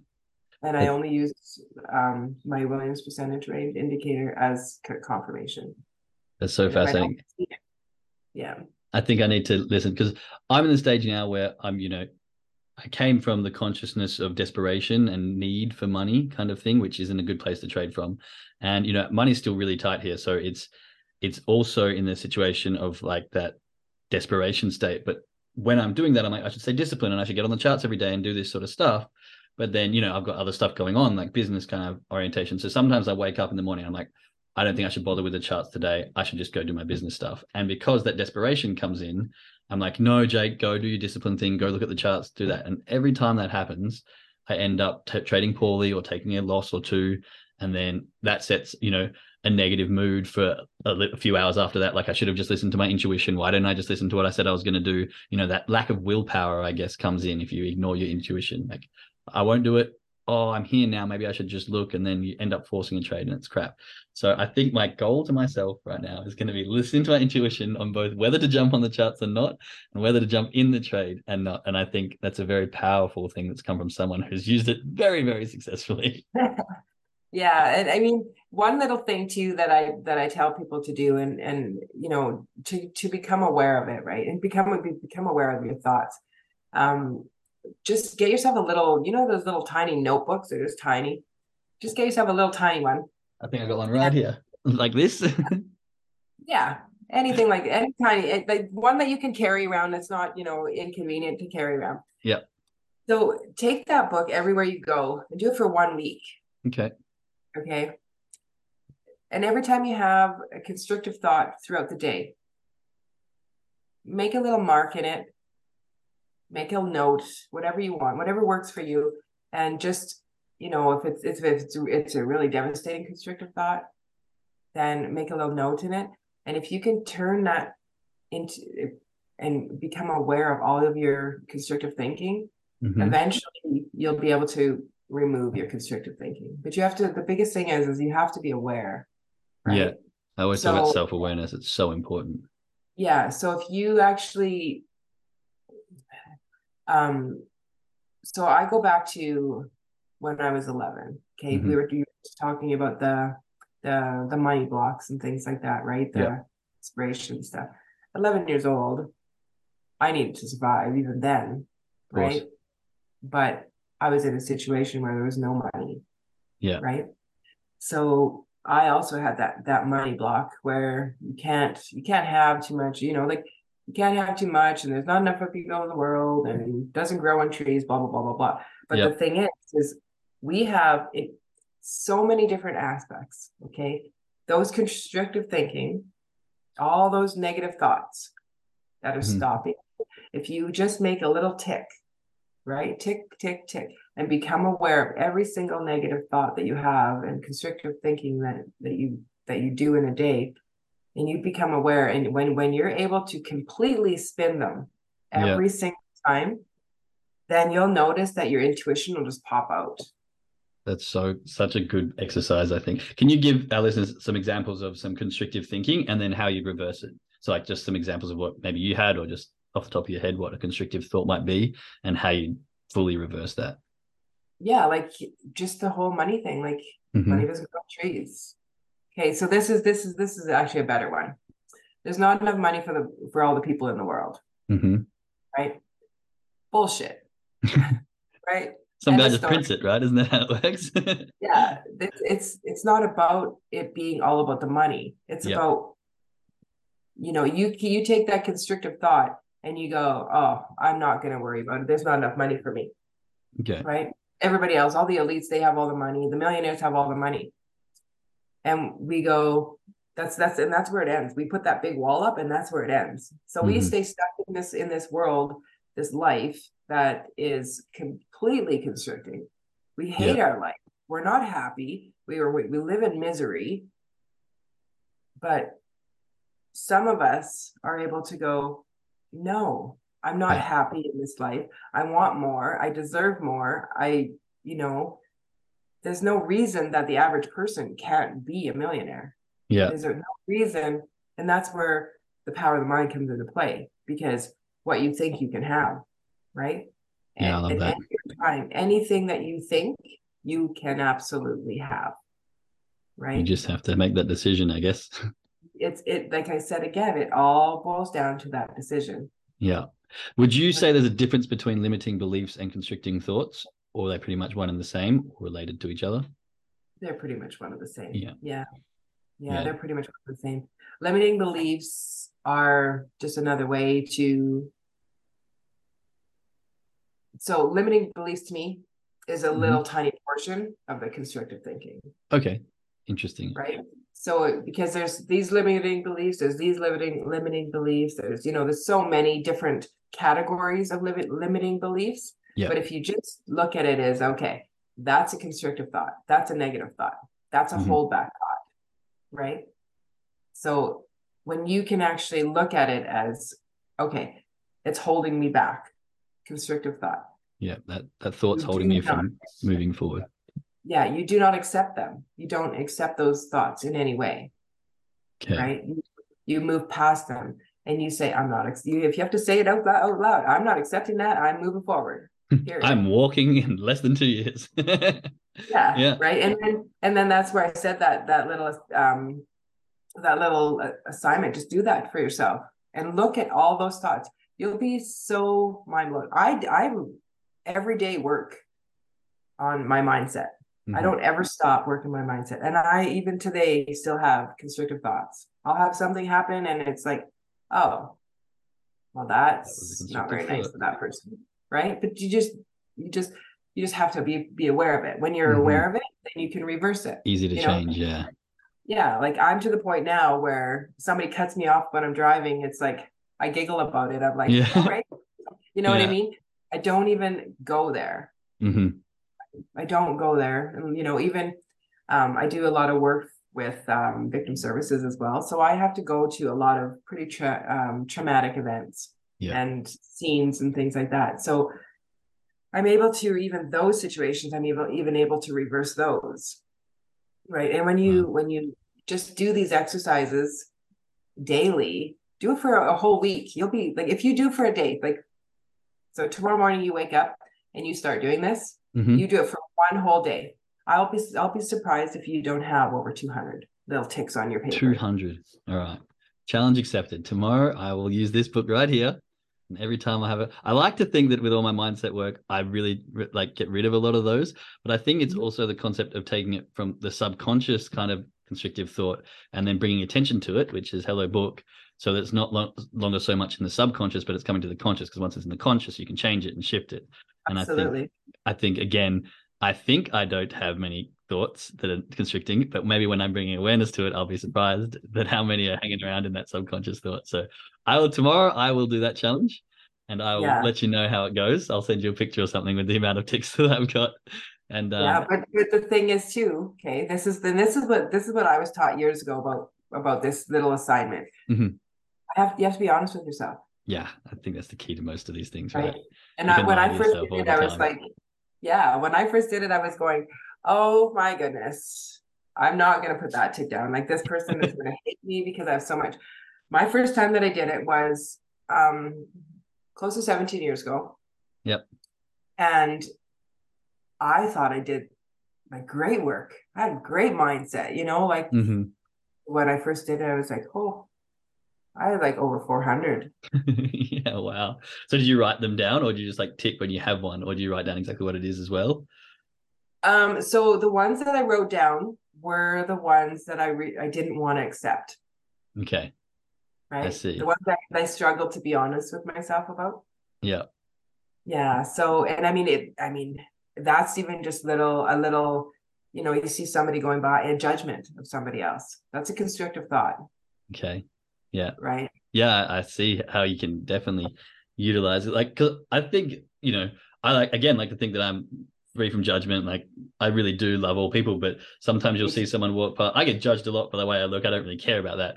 But then sometimes you'll be like, oh, that person's got, you know, this, how come? And like, wait, am I just judging someone? Why am I, what am I doing? That, okay, I obviously just judged, just like, it just comes naturally, I think, because of the way we've been brought up and, you know, the, the systems that we've been programmed um, into. And so I think, yeah, bringing that awareness to it's going to be a shock for me, but it'll be interesting to see how I go. Yeah. I'm excited. Crazy. Because I mean, even when somebody's judging us, like we Yeah. get the constrictive thought going, what are you looking at? Yeah. Why are you judging me? That's a constrictive thought. Yeah. Maybe I don't get judged as much as I think I do, but I've just got this constrictive thought, you know. I think Right. you can only think that you're being judged unless you're judging someone else on the way they're viewing you. so really, Yeah. be, feeling be, feeling being judged is a judgment in itself, which is a very It interesting is. um, being being aware of all of that is just it's it's all constricting, right? It's all putting that barrier up for yourself to move past. I feel like right, it's a very really freeing. Sorry. Yeah, it really boils down to 100% trusting yourself, allowing yourself to be who you're truly meant to be. Because I'm sure you know, in our world, we are spiritual beings having a human experience. Yep. Right. Very much so. so. When we understand that, and this is where this lady saying this to me about God's going to take your legs out from underneath you. And literally, that's what happened to me. Yeah. Once, but twice, I was like, okay. So then, of course, I started researching this stuff, and okay, I've yeah. always been a spiritual person. Never understood the God thing. It didn't make ever make sense to me. But when somebody said to me about the spiritual being, I was like, oh my, that's so true. How could how could we be confused for all these years and think anything different, right?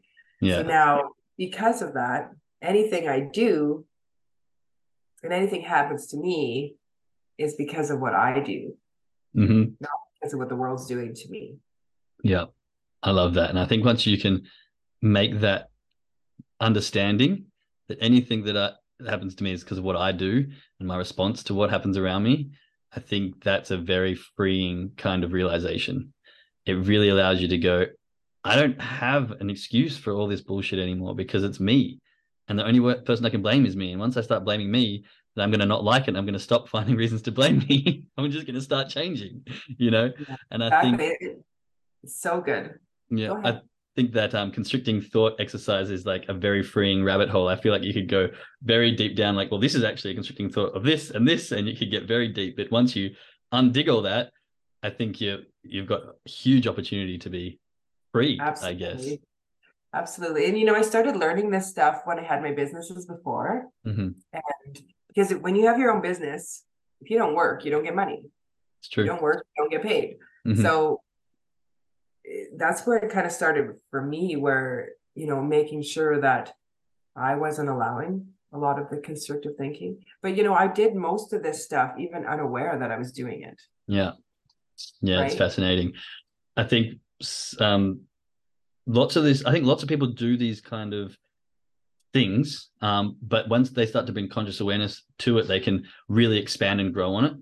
Um, but sometimes they can also you know if you've i don't know what's a good if you've got a limiting belief for example and someone brings attention to it and you, you try to address it then it just opens up this whole world of like well if that's the case and I, i'm doing this already by trying to you know negotiate my constricting thoughts.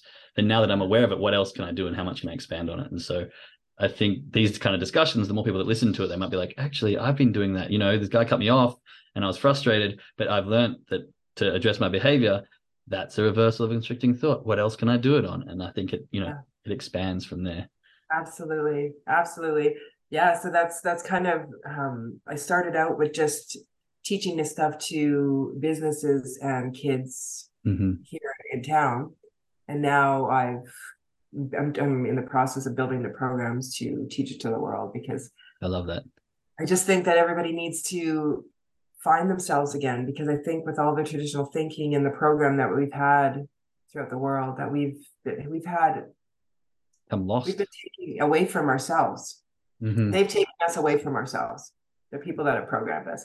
And I mean, I I'm a I'm a prove like a life, real life example that trauma, abuse, everything bad. Mm-hmm.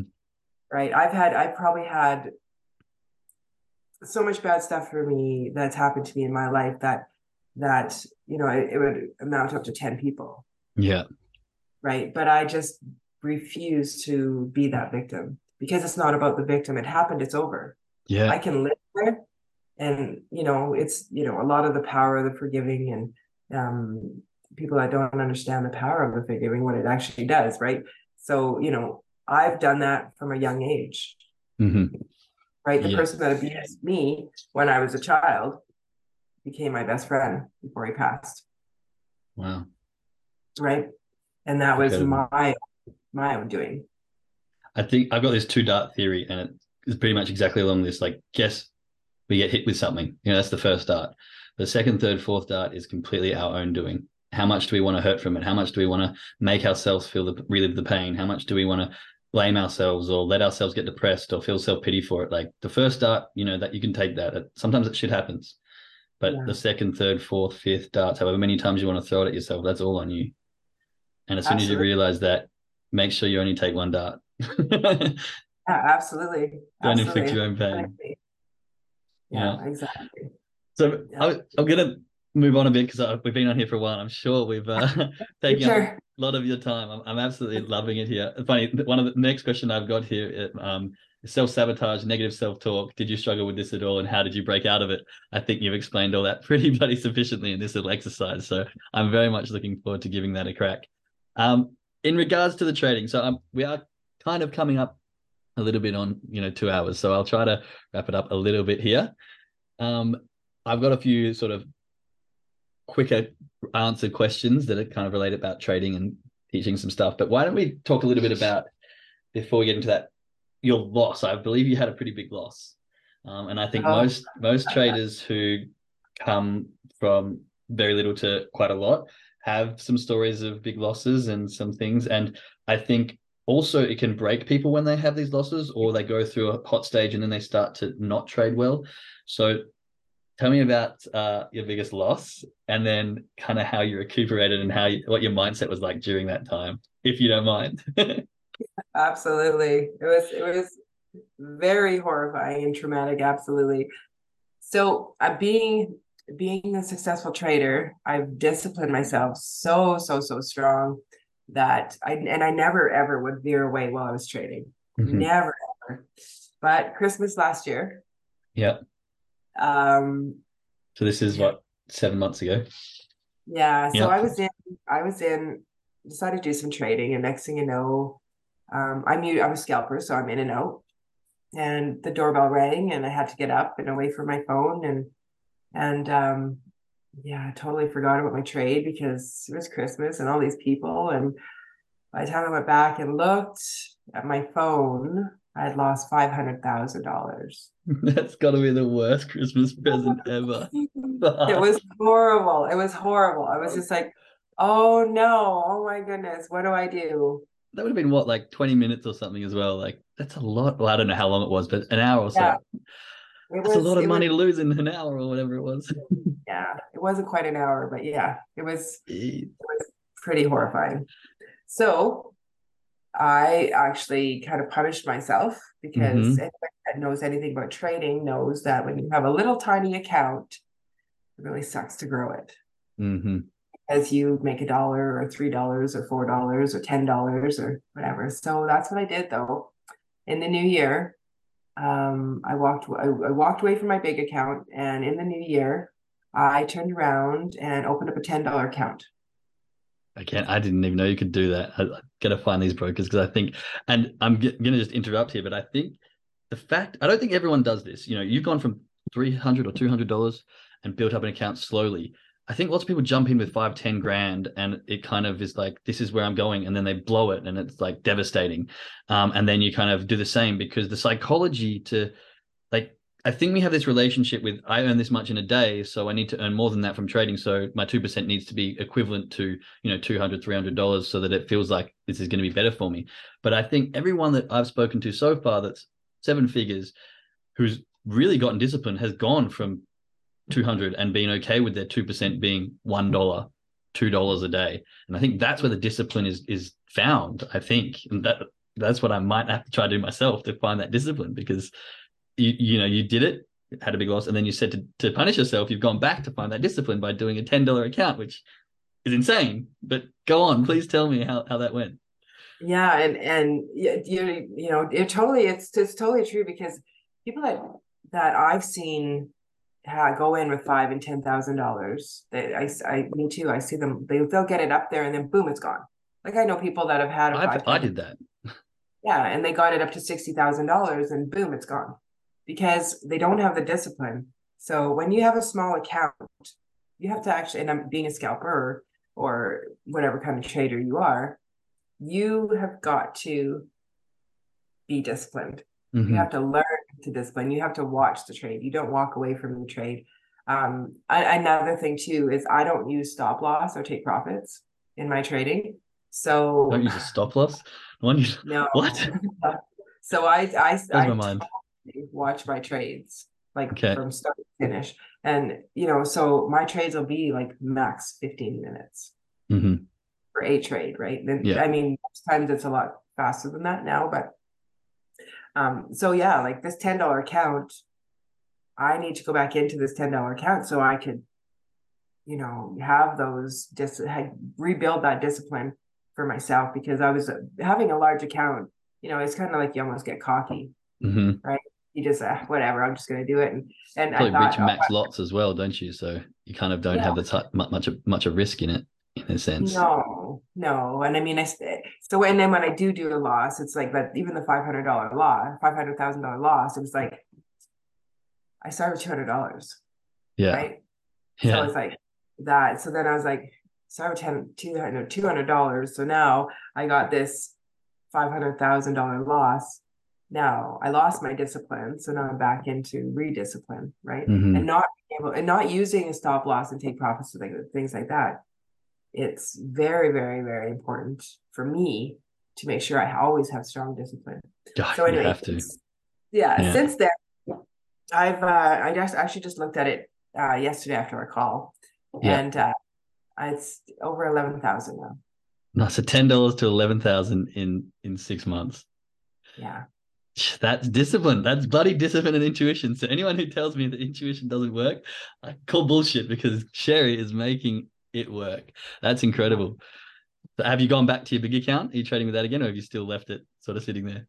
no, I now I'm trading it again. I started trading it again in uh, uh, February, Oh, okay, so But- just took a but only to just get a couple like couple trades. But Mm-hmm. I focus mostly on this account because I want this.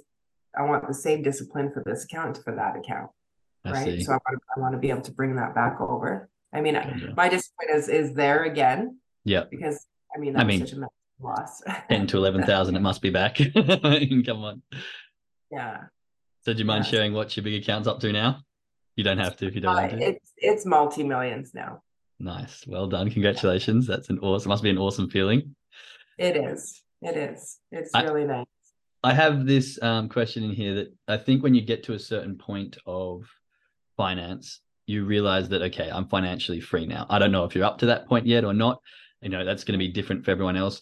Where does your mind go to once you've got to the point like I don't have to worry about money anymore? Because I feel 95% of the population, their whole drive and focus is I need money to do X, Y, Z. But when you get to a point of multi-millions, or maybe it's further, I don't know. I haven't been, I'm not there yet.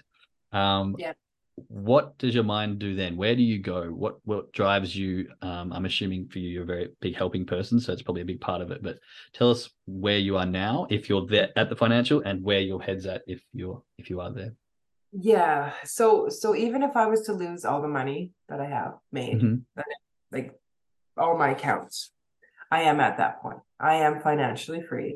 Nice. because I literally have learned how to take um, something that I do not know anything about and build it into a massive empire for myself, kind of thing. nice So for me, that is just um, away from the training. It's just able, I'm able to psychologically, my mind strong enough that if I was to lose everything, I Mhm. know I can do it again. yeah So, so just that being said, with the trading part of it, yes, I'm absolutely 100% free there because if I even if I lost all that account, I know how to do it. I can I can get it all back, yeah right? But and you, you've Right. proved that almost you know gone from 10 to 11,000 so it's definitely like what that's like a thousand x growth or something it's incredible yeah. um yeah, It's fascinating yeah. you say that because I think you, you hear often of sorry to cut you off of millionaires and people like Grant Cardone even try it, but people who built empires and they lose it, give them a couple of years, they build it back. I think because they learn the skill set and the mindset to have that ability to even if shit hits the fan, you've learned skills and you've learned the mindset that you can just find the determination and the grit and just get it done. And I think it's powerful to hear that you've, you know, it's more the I suppose the trust in yourself as well to to be able to to not worry because you can do it again. yeah. I think that really boils down to that actually, really trusting yourself because um, we had this conversation the other day too. How I was saying that um, like personal growth, a lot of personal growth is even even that's broken out Mhm. there. And there's so many different people trying to teach so many different things and leaves people hanging, right? Yeah. where where you know help helping people understand who they truly are rather than telling them who they are Mhm. is such a massive thing That's where- huge. you know, it, it's it's so big.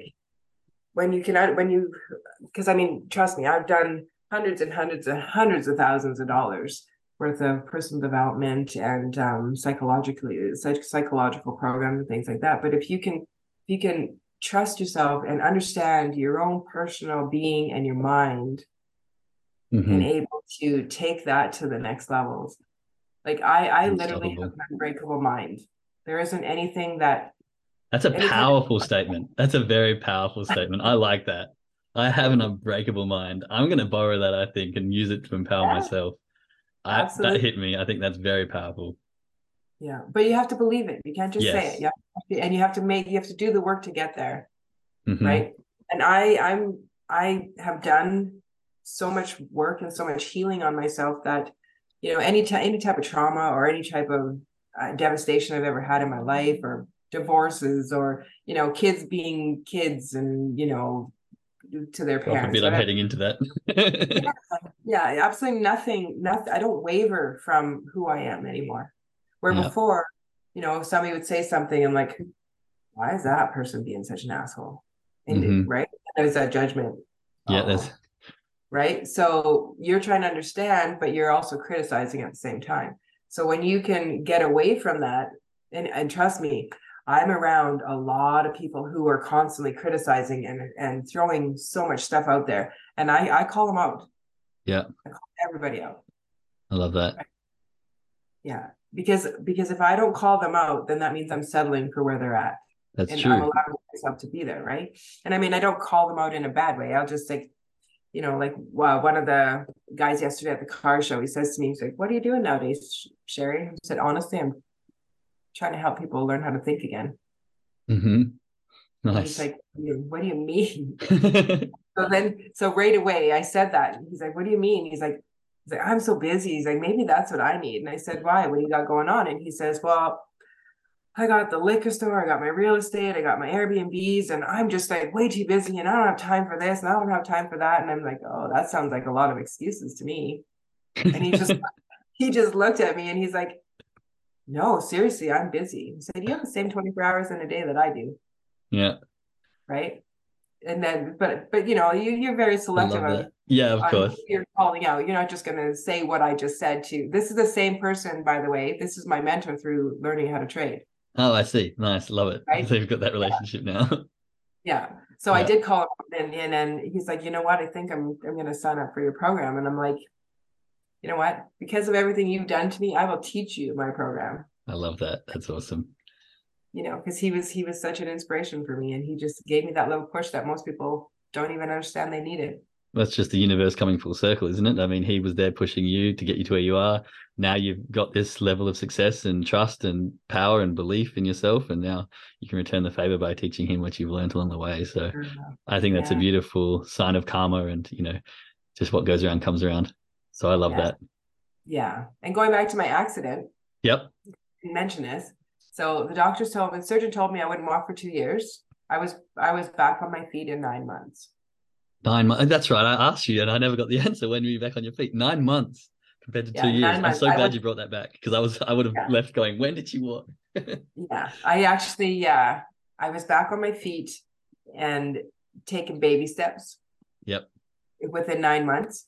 Um, by the time I was actually had the brace off and actually walking, um, through physio, my physiotherapist, that member we are talking about the manipulative therapy? Mm-hmm. On our last call. So that's all he did on me was manipulative therapy. Oh wow. And what that is is energy healing. Okay. Right? Because I'm a I'm a total energy person. So um, he tried to do the, you know, jump on this treadmill and do these steps and and I just looked at him and I said, I it just I can't. It's not it's not registering with me. Like I can't. So so he realized right there that my brain was disconnected to my leg. Ah, very powerful. Okay. Very so, interesting concept. I like that. It was bizarre because he made me stand in front of him. This is about this is about a year later, like at the year one year mark. And he made me stand in front of him and he says to me, Sherry, he said, take a take a step with your left leg. Take one step towards me with your left leg. That's my bad leg. Mm-hmm. And I couldn't do it. I could yeah. not make a step. I could walk, like I could make steps because my my right leg would start first before my left leg. Yeah. But when you're told to actually do it, I didn't have the disconnect was there. I couldn't do it. Oh wow. Interesting. Yeah. Super interesting. So you could walk so, right foot first and left would kind of like follow suit because it was maybe habitual, but to consciously go psychological. Yeah, that's yeah. how you that's how you know it, right? But I could not take that first step with the opposite leg because I oh, had oh, wow. to just. Yeah, I didn't. I when he said that to me, I'm like, "What are you talking about?" disconnected my brain. He's like, honestly, he's like, he so he broke it down and explained it. So when you have this kind of trauma, your brain will automatically go into survival mode and yeah. protect. Yeah. It's, it's an automatic thing. I said, okay. He's like, but I said, I understand I'm protecting my leg, but I said, how is it possible that it it uh, disconnected? Like I don't know how to walk anymore. And he's like, because your brain is it had such a trauma that from the accident that the the uh, the disconnect is there to protect you. Wow. Right. So it yeah. So it was it was probably I think three sessions before my, brain was connecting again to That's my crazy. left leg. That's really. So what did you do? Just the, the, manipulation, like energy transfer and stuff like that, trying to get energy. Like, I mean, I suppose energies. Yeah, I mean, we could go down a big rabbit hole with this one, but um, you know, yeah, no, getting that connection. It's the yeah. focus, bringing the focus back to where it needed to be, right? And um, because I was in protective mode, I was like so scared of hurting my leg because so they're going way back to what the, surgeon said. If I ever hurt my leg again, I'm going to lose my leg. True. There we go. Okay, so, so boom, there's the wall I just put up to yep. protect my leg. So I'm not even going to allow. Thought 101. right. Put in by the doctor. Yeah. Okay. Right? right. There's that program thinking that we don't even realize happens to us. So yeah, I went all the way back and I'm like, what is like, where did this come from? Like, course, like I'm so positive, I'm gonna walk, I'm gonna walk, I'm gonna mm-hmm. walk, but I can't connect. And so um it was really, really wild because we would sit there and he would do his manipulative therapy. And what what it is is he just takes his hands and he puts it on my leg, my injury, mm-hmm. and he closed his eyes and he would just draw all the energy to my leg and it was so crazy because I was I could see my toes were wiggling, and I'm like, I'm not doing that. wow, right? is that a bit like yeah, Reiki? Was, I think it's similar to is that it's Reiki? similar to Reiki, yeah, but okay. this is actually like way more in depth. Gotcha, gotcha.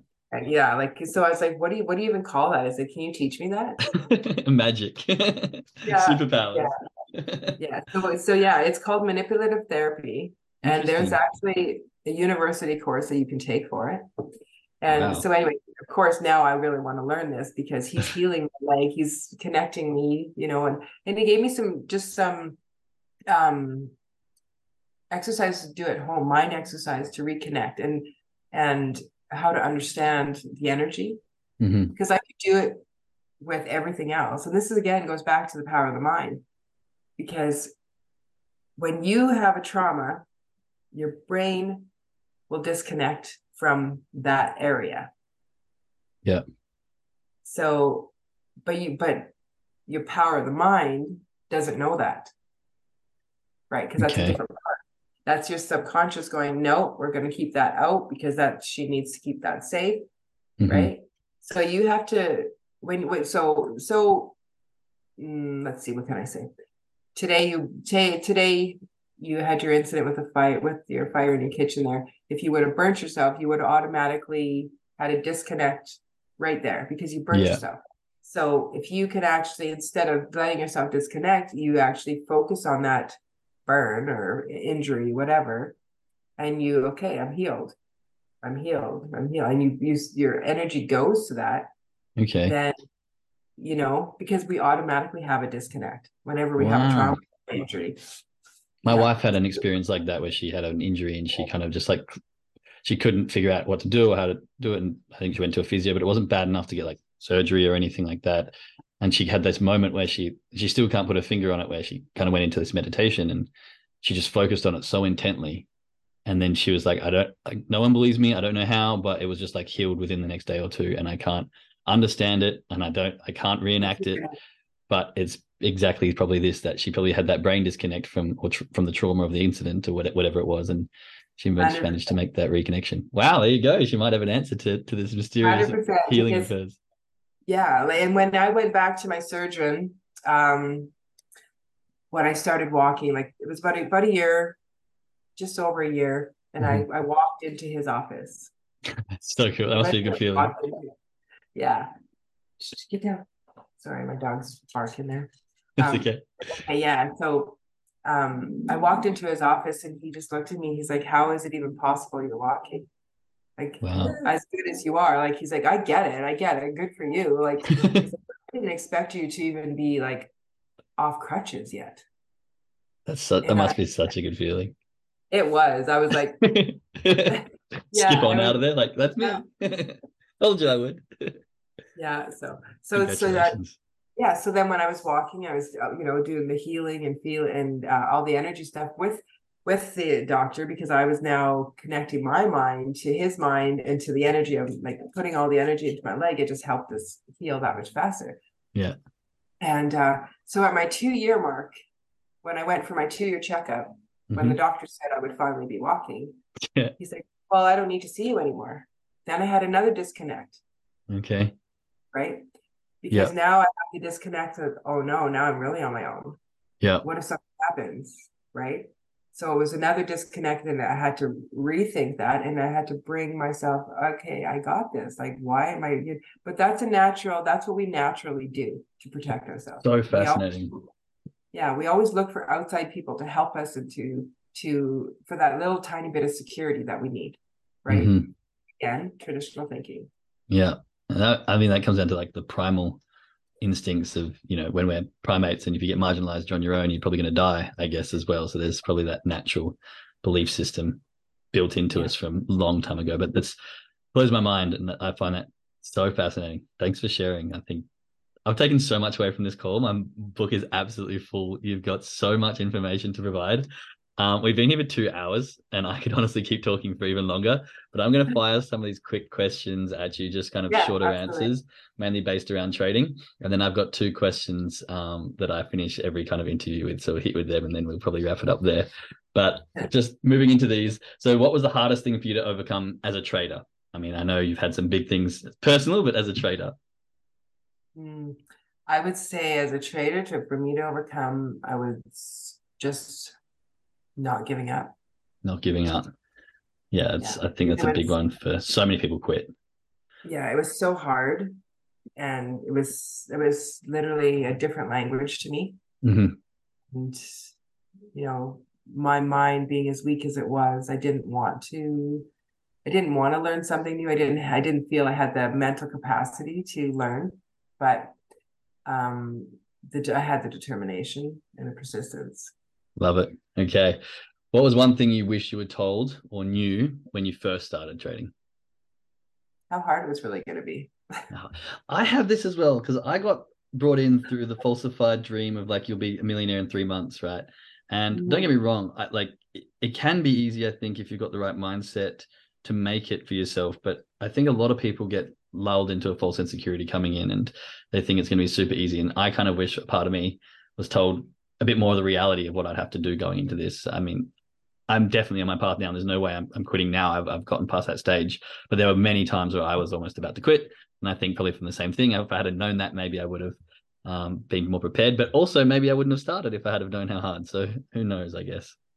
Yeah, um, absolutely. Got to see the silver lining, right? Yeah, absolutely.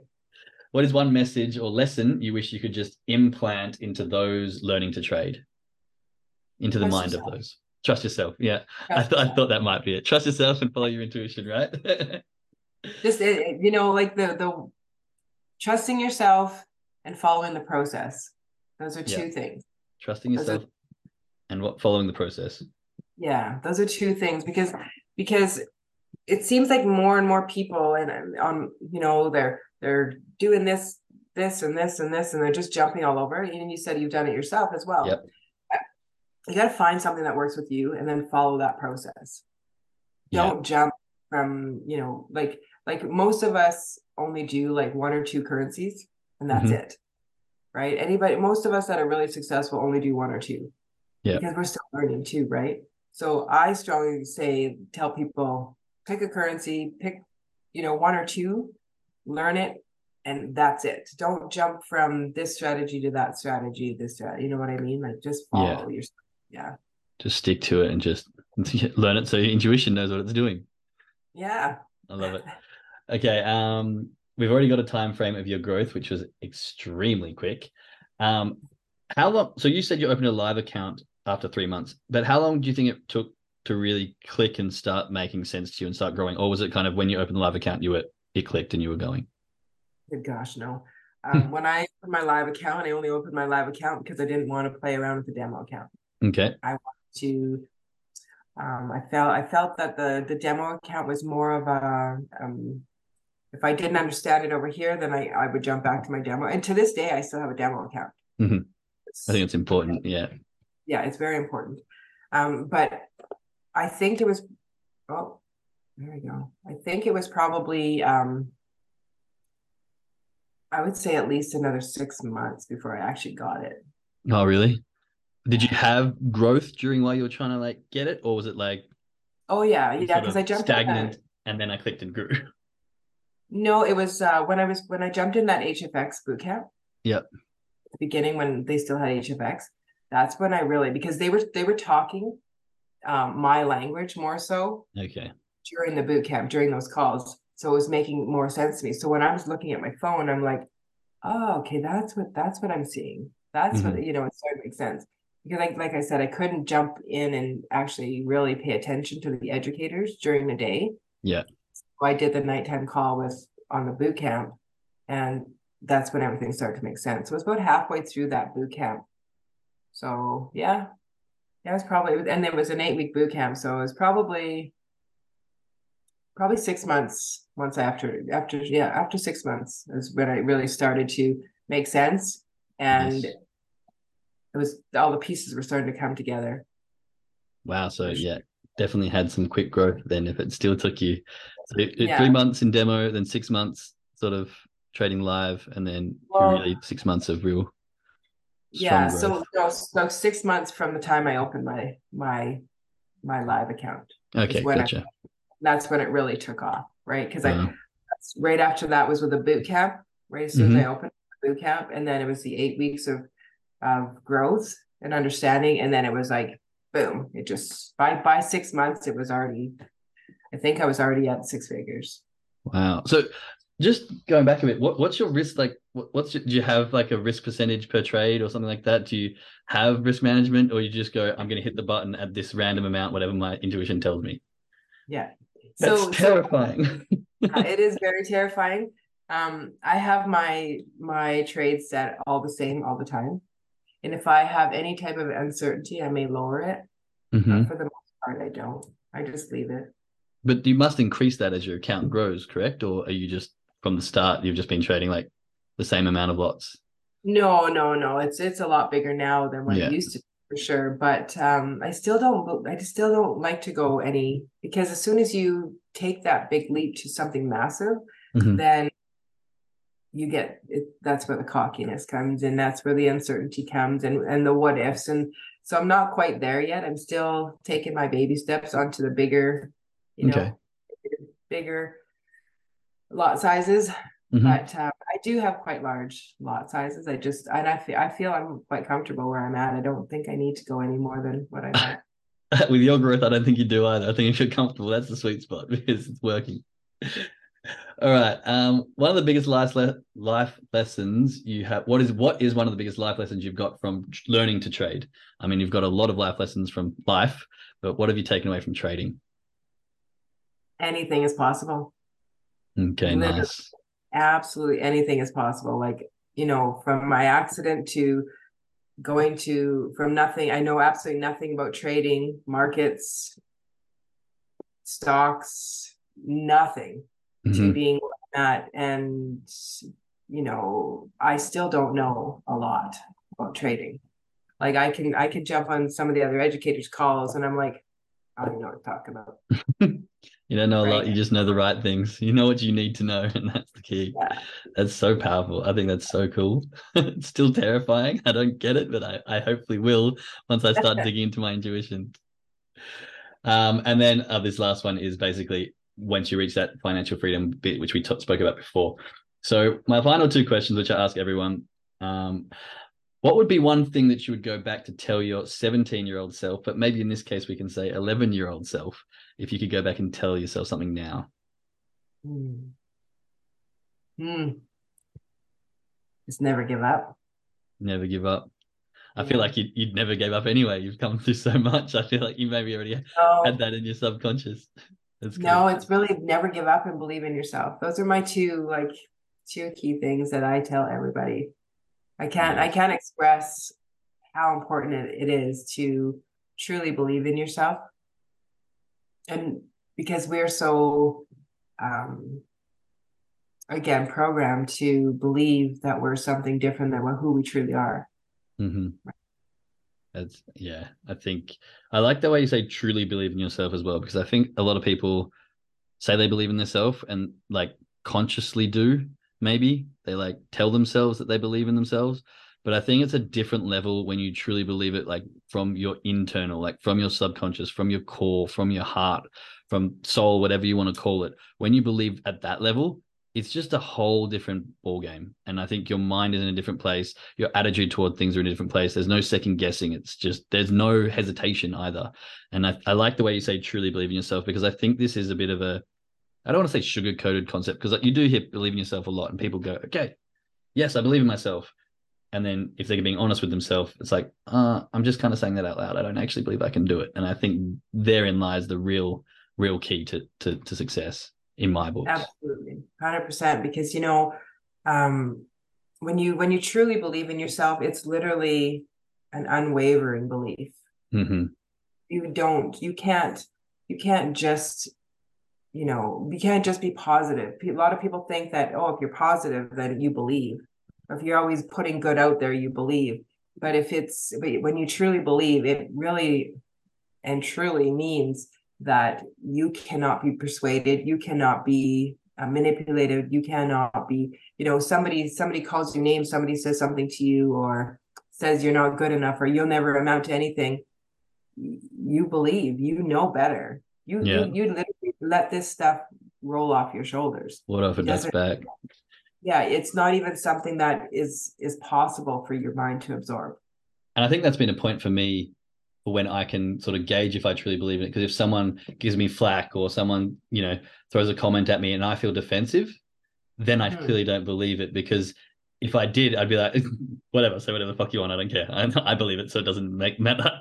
What you say means zero to me. But if I find myself defending myself or trying to like prove to them why, then I think when I do that, I truly I don't truly believe. I think I'm still consciously believing and needing to. I think I explain it to them to explain it to myself deep yeah. down. And so whenever someone gives me a comment, and this is one thing, you know, what do you do with the haters and and all that sort of stuff? I think if you're feeling offended by it or you're you know you're getting hurt by it, like yes, things can hurt, but maybe check your own belief in it because if if you truly believed it, it wouldn't mean shit to you what they say. But when you don't believe it and you feel like you're trying to find that belief, then you can get offended by it and maybe like, oh, maybe I'm wrong, maybe I'm not, and that's where the self doubt comes in. So it's I li- I like the way you say truly believe in it. That's why it hit me, and I wanted to bring it up. But I think just even speaking to you in this conversation, that when that hits you of like I'm offended by this, I need to defend myself, then you probably don't have that true belief. Would you agree with that? Maybe. Yeah, I do agree with that because um, a lot of times when somebody will try to um, hit me or knock me down or whatever, and it, of course it still happens, mm-hmm. um, I'll literally just say thank you. Yeah, I think that's right? powerful because, because it doesn't matter what they say, right? That's their own judgment. They mm-hmm. don't know me, right? So, so if somebody's going to say something, it's it's obviously their belief because they're uh, they're unknowingly belief, I guess we could say. Yeah. Right. Yeah, they really don't know. For somebody to say something about you when you are you are very confident and, and you're very, you know, I'm the same person now that I was 30 years ago. And I've had people tell me that where um the person that I am with helping and doing and and my confidence is still like it was 30 years ago. The only difference for now is I actually understand why I'm this way. Okay. How I managed to be this way. Do you think you're Right. actually the same person, or do you think there's still the very core aspects of you that have just grown over time so much that you you can't see the difference because inside you are the exact same person, but all these other lessons are built on top, and so maybe you Yeah. don't realize like maybe if you were to teleport back to you 30 years ago, you'd be like, holy shit, I'm still in there, but I'm a completely different person. Do you think, or is that completely wrong? I I don't know. No, like so so I and the reason I said that about being the same person as I was 30 years ago Mhm. is I had somebody actually come to me and say, Sherry, you're the same person that you were. I remember you as 30 years ago. It's right? of but we cool. we were talking on a level of um, mindset. But ag- again, 30 years ago, I was still learning. I had no idea like the power of the mind or you know what I mean. I was just always because of the the challenges that I've had and the traumas that I've had in my life. I've always, you know, I've been like 40 years. I've been learning yeah. and trying to trying to become um like basically figure out why how i went how i managed to go through this stuff how i ended up in the situations as a child and how i ended up with the bikers how i you know like just different stages so yes i am the same person Yeah. yeah, like I, i'm totally the same person when it comes to uh, my dedication to other people my kindness and um always being there for people I love right? that. That's some good traits. yeah and i've always been somebody who says it how it is you know i don't i don't waver from things like that and i don't also i will always and i'm sorry if it hurts your feelings but that's on you not me yeah. right It's so, true though. If you say something that offends someone, it's probably because it it's struck a chord with them and it's a truth or a belief that they're kind of hurting on the mm-hmm. inside. I mean, I guess if you say it with malice or with, you know, negative intent, that's a different story. But if you're saying something just honest and and truthful to try and help, I think when people get offended by that, it's as, as you say, that's on you because it is. It only hurts because it's it's true. Like we said before, if you didn't believe it and it wasn't true, then it wouldn't matter you the comment that I made. So that's right so yeah so so me being that person yes absolutely i'm still that person now i just understand all the brain stuff and the the Mhm. psycholo- psychology behind it and the strength that i've had to like all the different steps that i've had to take to get to where i'm at today i understand it all through the mind now and the body and how the energies work. Because back then i knew nothing about energy. I knew nothing about the power of the mind. I knew nothing about any of that. I was i was completely in survival mode Yeah. right?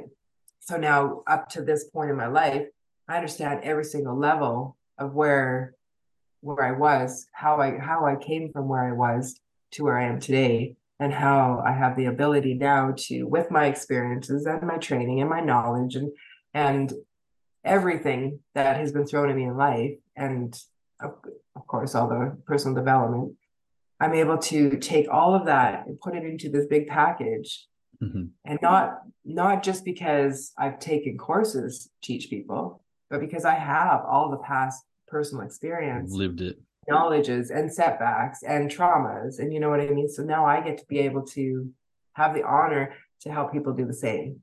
Yeah, I, I often find that those who are the strongest have been through the deep, deepest hells. Those who are the kindest and able to help have been only able to do that because they've helped themselves through trauma and tragic. And some of those who will, you know, give their shirt off their back is because they've been without a shirt for long enough. And then you find the opposite where people are rude or obnoxious and they, you know, they might have money, but they don't want to share. It's because they haven't been through that. And I think I love the fact that you're now going to go teach all this because you've got the stories, you've got, you know, you've got the groundwork, you've, you've had your feet in the dirt, you've, you've been through the, the things and come out the other side absolutely fierce and crushing it. And so that is what's going to help people because you can empathize with them and you can sympathize and you can understand where they are at and tell them the journey of your process and growth that's relatable to them. Um, and so I think that's a very powerful teaching tool. So I'm excited to see what your course is going to come up with. And before I let you hit us with all the information on where we can get that, I'm going to throw this last question at you. If you could have the answer to any question in the world, the whole complete truth about any question, what would that question be? Oh boy, this is one. yeah, I like it because it stumps most people. Um, Well, you know, the biggest thing that I would like to know is why do they feel it's an, an it was a necessity to program us and and and um, put us into the place of um, control, them into a place of control to hurt people the way they have. You know, yeah. you know, people people look at it as it's a God thing. God did this. No, like when you look at the people that are in order of the the control and who have put all the traditional thinking and the programming in, into place of all the people in the world i want to i would love to know why yeah that's a fascinating um, concept to even try to get to the bottom of i mean it's like that saying no i'm not a big gun advocate or anything like that but you know guns don't hurt people people hurt people you know Absolutely. and it's they people think that the government's there to protect and it's the same and I, i'm not going to go into political aspects of government leadership and all that sort of stuff but you know people hurt people and systems are in places and programs in places and teachings are in places and there's rules about money and finance and the way the world works based around money and greed and fear and all that for a Absolutely. reason you know? Yeah, for sure. And again this is something that could go on forever so i'm not going to delve into yeah. that but i have had the best time with you sherry. Honestly this time has flown by. I can't believe we've been here for almost two and a half hours. I have learned so oh, much I've got about three pages of notes here, which I'm going to go digest. I've got a little project for myself to do tomorrow. I've learned so much from you. And honestly, you've had some of these comments which have hit some light bulbs in my life at the moment. And just, I think this conversation for me has come at the right time. I don't know how you feel about this, uh, but I'm always learning things. And then every now and again, you just get this bit of information that just joins dots and I've had about three of them during this conversation. So I'm really grateful for you giving me your time awesome.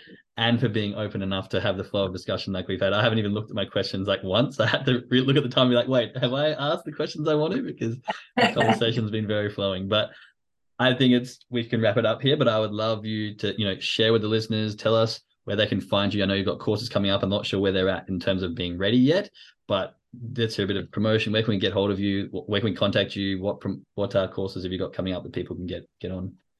Um, oh yeah, for sure. So I'm I'm just in the process of putting these programs together and building funnels and everything like that. So um and my website, uh, my website will be sherrybanman.com. Okay. And um so that um really right now I'm just my my Facebook page is Sherry Lock. I have two of them. And mm-hmm that's where anybody wants to join in the programs or even just um, send me a message and find out what the programs entail. That's where the majority of the information will be until i get everything up and running. My um, my next um, i'm not sure three to five day challenge that i'm doing is going to be july 3rd and, challenge uh, july 3rd i'm super super excited about it. I did i did a half day uh, hot seat and I ended up having like 257 people on it. So wow. I wasn't going to do another event till next month or the end of next month, but I've had all these people reaching out wanting more information and to jump into some courses. I do have four week courses. Mm-hmm. I do eight week courses. And um, I really just want people to be able to be confident in themselves and understand the power of their own thinking and how easy it is to change their life that's a powerful message. Again, I, I love that. I think I'm going to try and jump onto this challenge July 3rd. So I will aim to be there. Um, anyone listening, I highly recommend jumping on and, and joining as well. Um, and also giving the challenge a go, the, the little notebook for for um, your uh, competing thoughts. That's not the word. Constricting thoughts. Sorry, I went blank. Yeah. Constricting thoughts. So definitely jump on that. I will chuck your web page information into the description here. If it's not ready just yet, once it is, we can get it in. And maybe by the time people are listening to this, it's accessible and up and running so that people can jump onto that because you clearly got a lot to share and a lot of knowledge and you've been through a lot. So I'm thinking you're going to be able to help a lot of people. I'm excited. Sherry, it's been an absolute pleasure. I want to thank you one more time. Um, yeah, it's been a real, real great time for me getting to meet you. So thank you so much. Thank you so much for having me. I really appreciate it. Thank Looking you. forward to uh, meeting up again and talking some more about your stuff you have going on too. Yeah, definitely. Um, that's all in the process, and I'll be launching that uh, in the coming months. You know, mindset yeah. course and all the stuff. So yeah, we can keep in touch, and you know, maybe at the end of the year when I'm a millionaire, we can jump on again. yes, and you will be a millionaire. Absolutely.